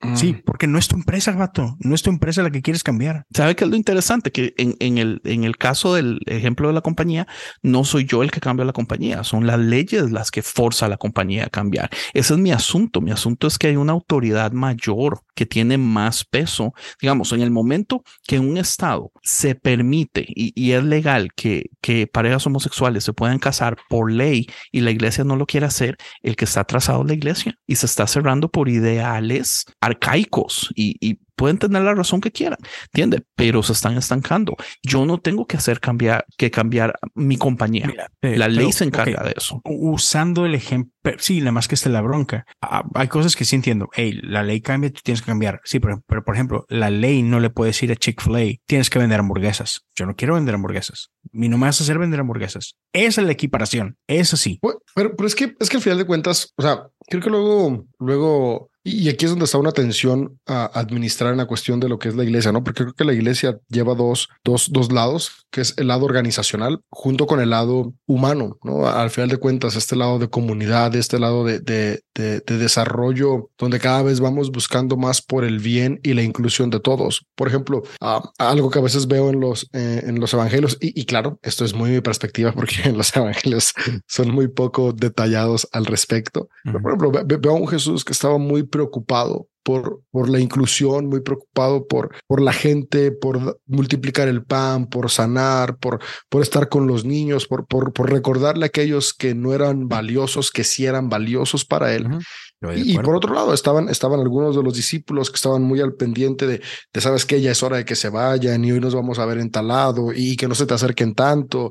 Y, y eso, y, creo, creo que era necesario porque también, o sea, si, si, las cosas eran como, como se relata en los evangelios, que se le acercaban multitudes, pues al final de cuentas nunca iba a poder hacer nada si no hubiera algo de estructura. Pero, pero, pero, al final de cuentas veo esta tensión constante, ¿no? Entre, entre la necesidad de la estructura, pero que al mismo tiempo la estructura nunca sobre sobrepasa el valor de las personas y, la, y, la, y, la, restitución, la justicia, la inclusión de quienes han sido excluidos. Entonces, yo creo que yo es lo que puedo ver de repente, ¿no? Eh, y digo, yo no, no puedo hablar mucho de la iglesia metodista porque no la conozco, pero puedo hablar desde mi experiencia, ¿no? Y desde mi experiencia en la mini organización de la que soy parte, que, que ni siquiera es estatal, nada más es local. Pero esta, es esta parte, ¿no? De, entiendo las estructuras que están ahí porque es lo que permite que esto funcione. O sea, si no hay estructuras, pues la, la, iglesia no puede funcionar. Pero al mismo tiempo está eh, esta tensión entre dentro de la estructura, tenemos que recordar que existe para poder traer esperanza a quien no tiene esperanza, traer inclusión a quien está siendo excluido, traer restauración, eh, recordar que todos podemos experimentar lo divino desde nuestra diversidad y nuestras diferencias. Y, creo que es que es esa, e, e, esa cuestión, ¿no? De, una tensión complicada de administrar, porque si fuera fácil de administrar, pues eh, encontraríamos la clave en, en alguna civilización que ya lo hubiera. No, claro. es que sabe que, es una cosa, sorry, una cosa importante para mí es diferenciar el cristianismo que se preocupa y vela por la gente al cristianismo que se preocupa por el cristianismo o por cómo se ve el cristianismo o por los ideales del cristianismo. Entonces hay, hay una gran diferencia en donde lo que Leo me está explicando es una denominación que su, lo más importante para ellos es que la denominación se sienta intacta a diferencia es que creo que los dos está la, está la tensión, Andrés, porque mira, por ejemplo, y, es donde te digo que, es esta parte complicada de administrar, porque tal vez, y pensándolo desde una manera eh, genuina, muchos de los que defienden la doctrina de, de, la, de la organización es porque creen que realmente es lo único que va a ayudar a las personas. Y es ahí donde se vuelve esta tensión, esta tensión entre yo creo que lo estoy haciendo por el bien de y el otro lado también lo está haciendo por el bien de. Entonces, al final de cuentas, es una tensión que, que no podemos eliminar, pero que al final de cuentas es parte de lo que nos va llevando a despertar, a cambiar, a ser y, que termina con, con, esto que sucedió, ¿no? Que se separó la iglesia metodista y, y qué pasa, ¿no? O sea, por eso existimos no sé cuántos cientos de países en el mundo, porque en algún momento eh, pensamos distinto y nos vimos distinto y creamos distinto y por eso hay tantos equipos de soccer y tantos equipos de básquetbol y por eso la Fórmula 1 quieren meternos un par de coches más que para que porque seguimos cambiando y, buscando eh, nuevas perspectivas, pero al final de cuentas, no sé, creo que es parte de aceptar esta tensión constante y, buscar hacer lo mejor que podemos desde cualquiera de los lados que estemos de la, de la atención, ¿no? Por ejemplo, aquí hay muchas cosas en las que estoy 100% del lado de lo que piensa Andrés, ¿no? Y hay otro lado que estoy del lado de lo que piensa Rick, hay otras cosas que estoy en el lado de lo que piensa Leo. Y, al final de cuentas es porque, porque valoramos distintas cosas. Ocupo que escoja estamos buscando lo mismo. Ya, David. Y, por ejemplo, ocupo que escoja uno ya. Escojo a Cristo. Y, y, una de las cosas que decía ahorita. Y yo me la creí. una de las cosas que decía este David Andrés es eso. O sea, ¿por qué una organización, una denominación se aferra a lo que cree? Literal, porque piensa que este es el camino o, es, o, esto es lo que va a ser de bendición para una comunidad, etcétera, etcétera. Ahora, yo entiendo que no puedes diferir conmigo. Y por ejemplo, en, en este caso, están estas dos organizaciones de la Iglesia Metodista. Yo amo a las dos. Yo tengo amigos en las dos, ¿sabes? Y yo creo que las dos quieren lo mejor. O sea, yo no estoy satanizando ninguna ni la otra, me explico. O sea, yo, yo estoy convencido que, bueno, aunque voy a dejar de ser parte de la Iglesia Metodista Unida, yo estoy convencido que la Iglesia Metodista Unida ama a Jesús y que tiene esta misión de bendecir al mundo, ¿sabes? Y que quieren hacer la voluntad del Padre. Yo, yo lo creo. A pesar de que se vea diferente en las formas de cómo lo quiere hacer la Iglesia Metodista Global. O sea, para mí no es que uno esté bien y otro esté mal, creen en formas diferentes y está bien. O sea, porque al final de cuentas, igual y los dos estamos mal, ¿sabes? Igual y los dos estamos bien. O sea, no, no se trata de bien o de mal, pero para mí el punto era simplemente es. Se trata de que el progreso está en el como es en el proceso. En el proceso. el, ajá, sí. Eh, eh, entonces, simplemente era eso, o sea, de que, hey, ¿quieres hacer para mí? Eh, y, y nada más es mi opinión y puedo estar bien mal, pero es para mí, ¿quieres hacer cambios? Chido, es loable, porque otra vez, ¿quieres cambios por una buena razón? Simplemente una, trata de hacerlos de la manera correcta o busca otra manera, vato. O sea, otra vez, no estás obligado a estar aquí, pero sí estabas obligado a honrar lo que dijiste que ibas a honrar. Entonces, para, para mí, es pues, otra vez, para mí. se le da demasiado peso a eso de honrar a lo que juraste honrar. Para mí es importante. Es como, y tú juraste amar a tu esposa. No me vengas con que, bueno, pero es que me enamoré de otra. No, tú juraste amar a tu esposa. sé fiel a eso, vato. ¿Sí me explico? para, perdón, perdón, pero para mí eso sí es importante. Si no, ¿a qué fregados te metes? Entonces, chido. Son, son cosas tan importantes y también es uno de los peores ejemplos del mundo, tomando en cuenta que los cristianos tienen los rates más altos de divorcio. Pero Rick, please. es más, Rick, diga algo tan sabio y tan sensato que no podamos decir absolutamente nada más que, nos tengamos que despedir. Así es. Dios ama las dos partes de la iglesia. Amén eso ya lo dije yo, eso ya lo dije yo, tienes que decir otra cosa. Ay, Rick, esperaba algo más. No, mentiras. Mae, es que, no sé, la verdad ahora sí, o sea, mm, me, no me gusta como pronunciarme en, en temas de los cuales realmente, una, no tengo conocimiento y dos, no tengo la experiencia o no soy partícipe. Ahorita actualmente, o sea, soy lo más laico de lo laico, o sea, realmente tienen, no sé, al menos unos cinco o siete años que no participo de una organización, que no, no, no estoy envuelto en nada de estas dinámicas, entonces se me hace muy difícil como dar una opinión sin estar ahí. O sea, por un lado, y me pasa como a David, o sea, escucho a Leo y digo, o sea, la verdad, entiendo la posición de Leo y creo que en parte tiene razón. O sea, creo definitivamente que, ok, no estás de acuerdo, estas son las reglas, no estás de acuerdo, está chido, pero eso es lo que hay. ¿No te gusta?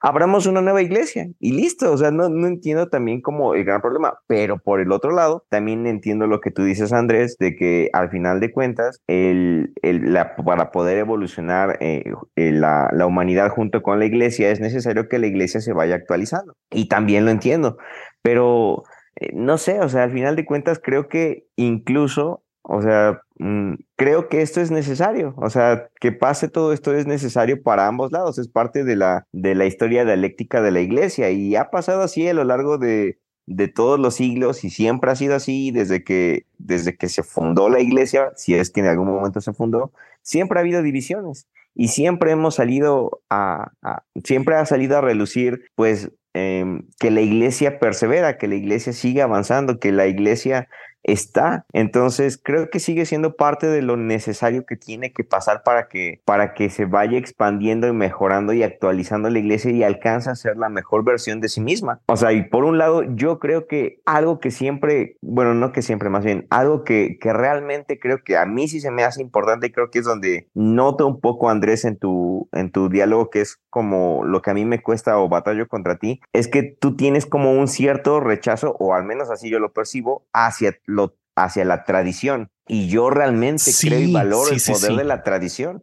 Incluso creo que parte de la Para mí es súper problemática. Sí, y creo que parte de la modernidad y parte de lo que nos está vendiendo cada vez más la modernidad y la posmodernidad es precisamente el ser más líquidos, el ser más humo, el no tener tradiciones. Y al no tener tradiciones, no tenemos de dónde aferrarnos. Y por eso es que como generación estamos cayendo en un existencialismo que no nos lleva a ningún lugar, porque no tenemos de dónde agarrarnos. O sea, como dijo Nietzsche, destruimos el puente sobre el que estábamos parados y ahora estamos a la deriva. Pero yo creo que si algo puede ofrecer la iglesia cristiana, y no solo la iglesia cristiana, incluso las, a las religiones más antiguas, por ejemplo, de, de Oriente, algo que pueden ofrecer a Occidente y que nos hace falta es tradición. Yo creo que sí nos hace falta tradición, pero creo que la tradición es necesaria y también tiene que evolucionar pero la tradición yo creo que es necesaria. O sea, sí creo que es muy necesaria la tradición. O sea, somos Ah, ah. personas de rituales, somos personas que al final de cuentas, si no nos agarramos de una cosa, nos vamos a agarrar de otra. Y creo yo que precisamente una de las más grandes flaquezas de nuestras generaciones vienen por no tener tradiciones ya, porque estamos abandonando y, y desechando todo aquello que nos daba sentido y que formaba como que los paradigmas a través de los cuales podíamos vivir y tener un día a día consciente y con un, un- con un propósito. Y al no haber nada de eso, pues estamos completamente, pues sí, abandonados en nihilismo. Y creo que eso Pero- tampoco es Pero algo. Rick, ¿cómo, por ejemplo, eh, el abrazar la evolución de los derechos humanos es dejarnos a la deriva? Mm, por no, ejemplo. ok. En ese lado, no creo ni siquiera que tenga que ver con el tema de lo que estamos hablando. o sea, porque Sí ¿quién tiene, no está porque en todo- contra? Todo ¿Quién depende. está a favor de eso? Bueno, pero es que, digamos, estamos hablando de que legalmente, poco a poco, países están logrando eh, darle derechos eh, a personas homosexuales para que se casen, para que tengan derechos de. Se fue Leo por er- error, seguro. De, Lo espantaste De que- con los derechos para que se casen. De que se puedan casar, de que puedan compartir herencias. Pero es que, de que creo puedan- que eso es una falsa todo eso. dicotomía, Mae. O sea, creo que una cosa no está peleada con la no, otra. porque La digamos, el evolución de los tema derechos central, humanos no está peleada con la tradición. el tema central de la división de la es- iglesia de Leo es simple y sencillamente la inclusión. Que al final de cuentas, como dijo Rick, la división ha sido parte de la humanidad y es esa división la que trae diversidad de experiencias. Y es que, pues así es, ¿no? O sea, desde los días de Zaratustra hasta ahora, el reino de los cielos sufre violencia y los valientes la arrebatan.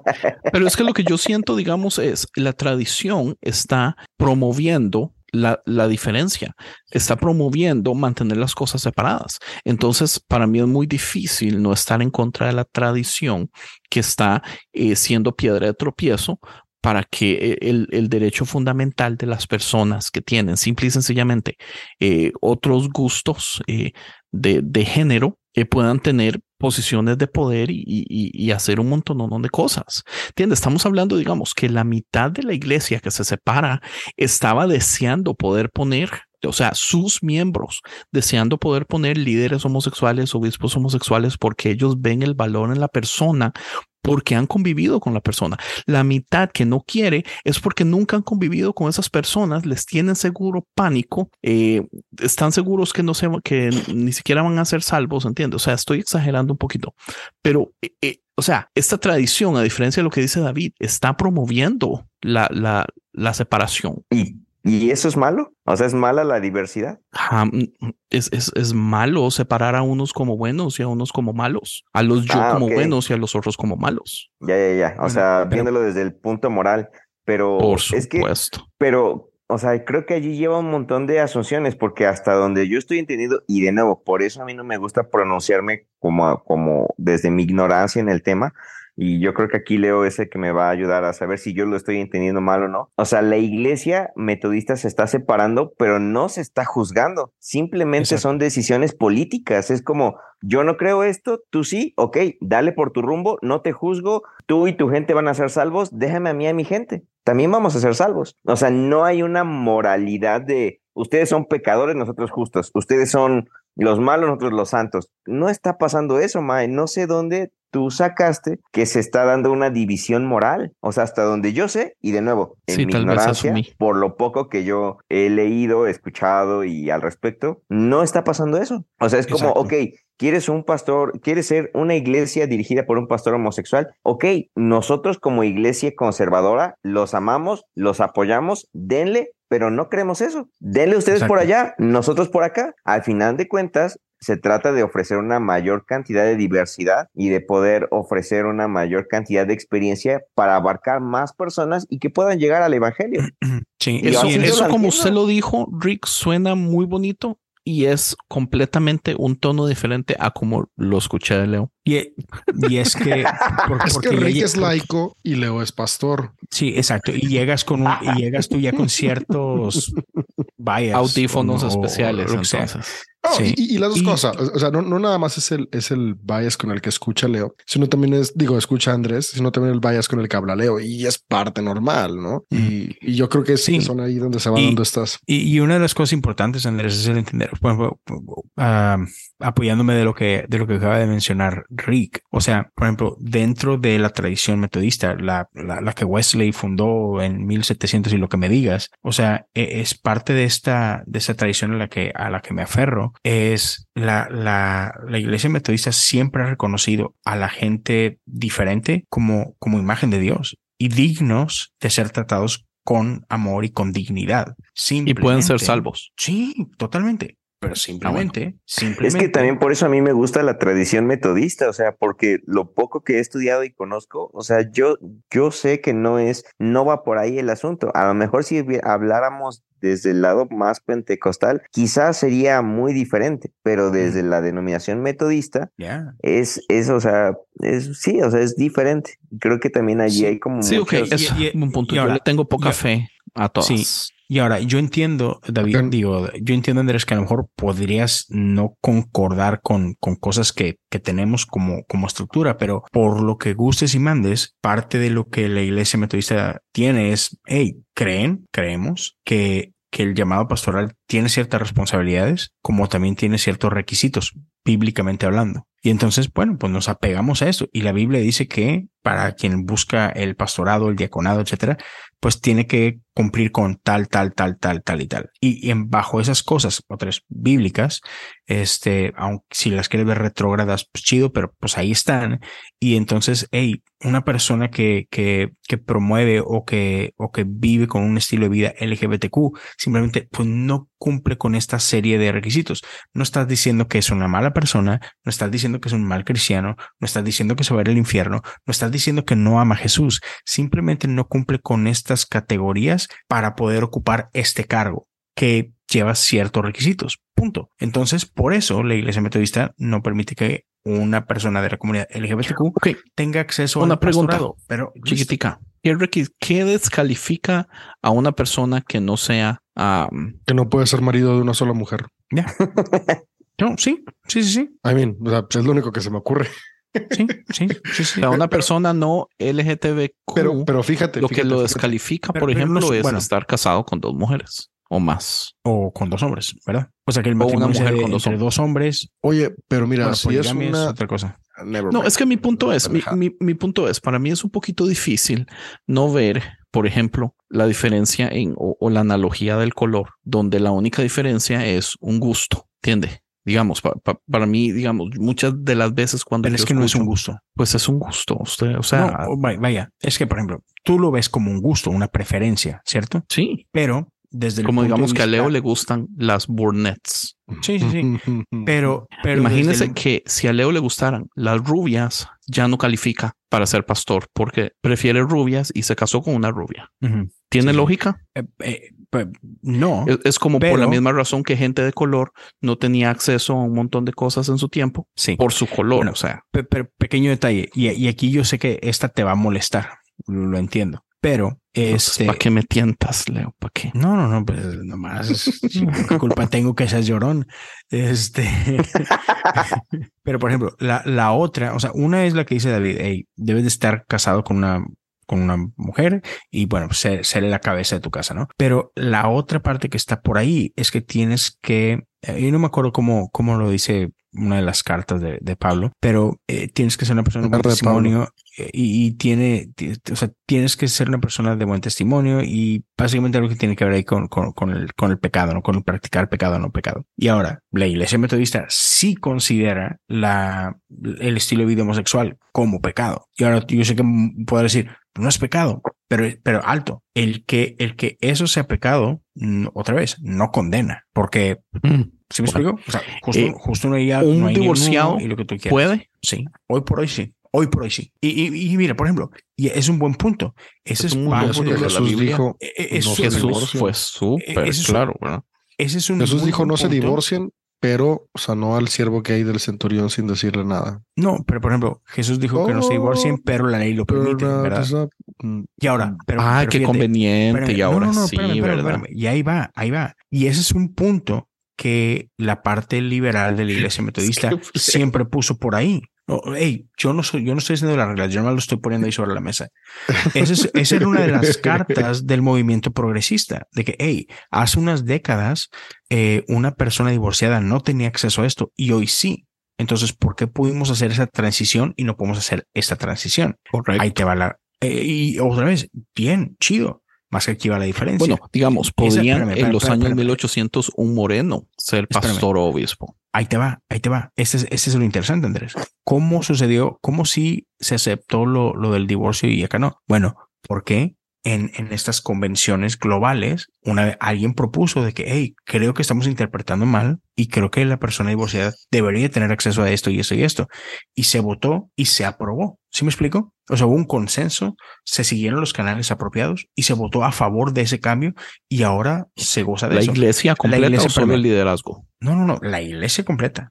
Eh, esto, de hecho, son más los laicos que los el clero quienes votan, ¿va? Este, y no solo eso, por ejemplo, la iglesia metodista ha sido uno de los primeros que en su tiempo eh, empujaron a la mujer al pastorado. Y muchas iglesias, tú lo sabes, no permiten que la, que la mujer predique, no permiten que la mujer pastoree. La iglesia metodista sí ha sido un precursor de esto. Y, y yo te lo he dicho, hoy por hoy mujeres son obispos dentro de la iglesia metodista. Entonces, pero todos esos cambios pasaron por el proceso que está establecido y se aprobaron y chido. Esta discusión no ha pasado esa prueba. Entonces, lo siento, sigue peleando por ella, por favor, sigue luchando por el cambio, pero usa los canales adecuados. Mi problema es con el violar esas cosas, con el, ah, no se pudo, pues me voy a portar como niño chiquito y no me importa y yo lo voy a hacer. O sea, para mí eso es una chiflazón. Ahora, que pueda ser un- una causa justa, claro que es una causa justa, que debes de seguir luchando, por favor, sigue luchando.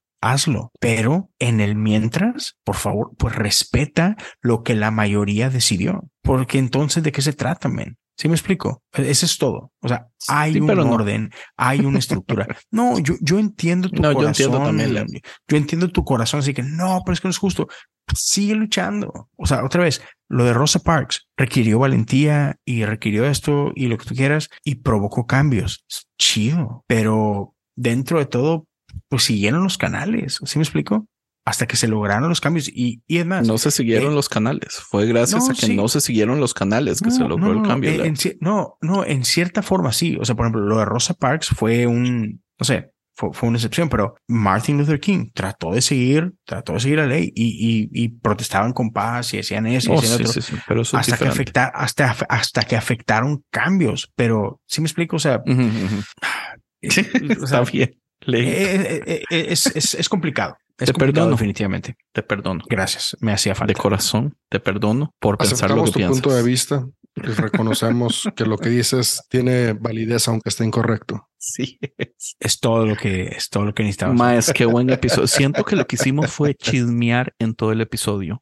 Chismeamos de su presencia, chismeamos de Pacheco, chismeamos de lo poco inclusivo que es la metodista. Qué vergüenza. Y chismeamos de Leo. Eso es lo más importante. Estuvo muy bueno, más. Que ha- hablen, hablen bien o mal, están hablando de mí. A Leo no le interesa que sea lo que hablen, con que hablen. de Leo. Publicidad es publicidad. Sí. Exacto. Es lo que importa. Este, más, no sé, yo pienso que ya estuvo. es- Me encantó. ¿Alguien quiere decir algo para finalizar? Nada, nada, nada. Me deben una así. noche de pasión. Eso es, eso es lo único que tienen que saber.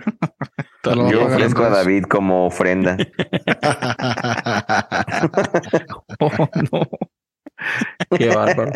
Bueno, Andrés está más cerquita. Entonces, esto fue el episodio random de Conciencia de enero. Este, Random, random, random. Que tal Lo vez en random no se me da, amigos. O sea, la verdad, perdónenme. No se me da lo random a mí. Pero sabe que Rick, yo lo tengo que obligar a hablar, pero cuando usted habla, mae, la verdad es que sí, usted arregla todo, mae. Pero no, no sé, no, me, me cuesta mucho adaptarme a este formato. O sea, me cuesta, la verdad me cuesta mucho. Y lo, Lo bueno es que somos siempre en. Sinergia Random, acuérdense. O sea, en Pero Sinergia, Sinergia Random éramos siempre más. fue así.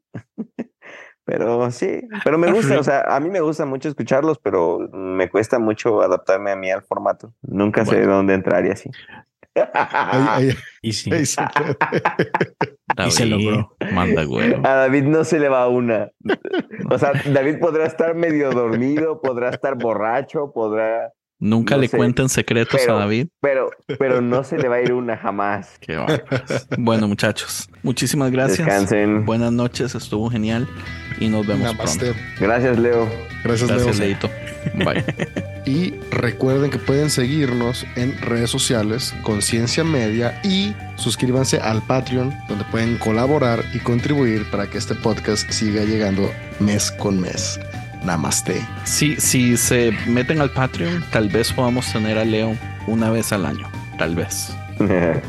También busquen a Leo en sus redes sociales. Cosas No, como no, no le den tanta atención a Leo. Leo ocupa ser ignorado un poquito. Pura cosas comunes con el pajarito en la mano.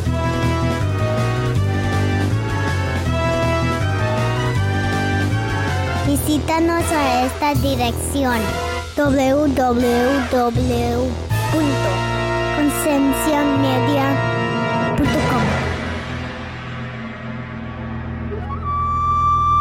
Mis huevos, los derechos humanos. No me, eso no es Sus cierto. huevos, lo mismo decía. Ahí te va.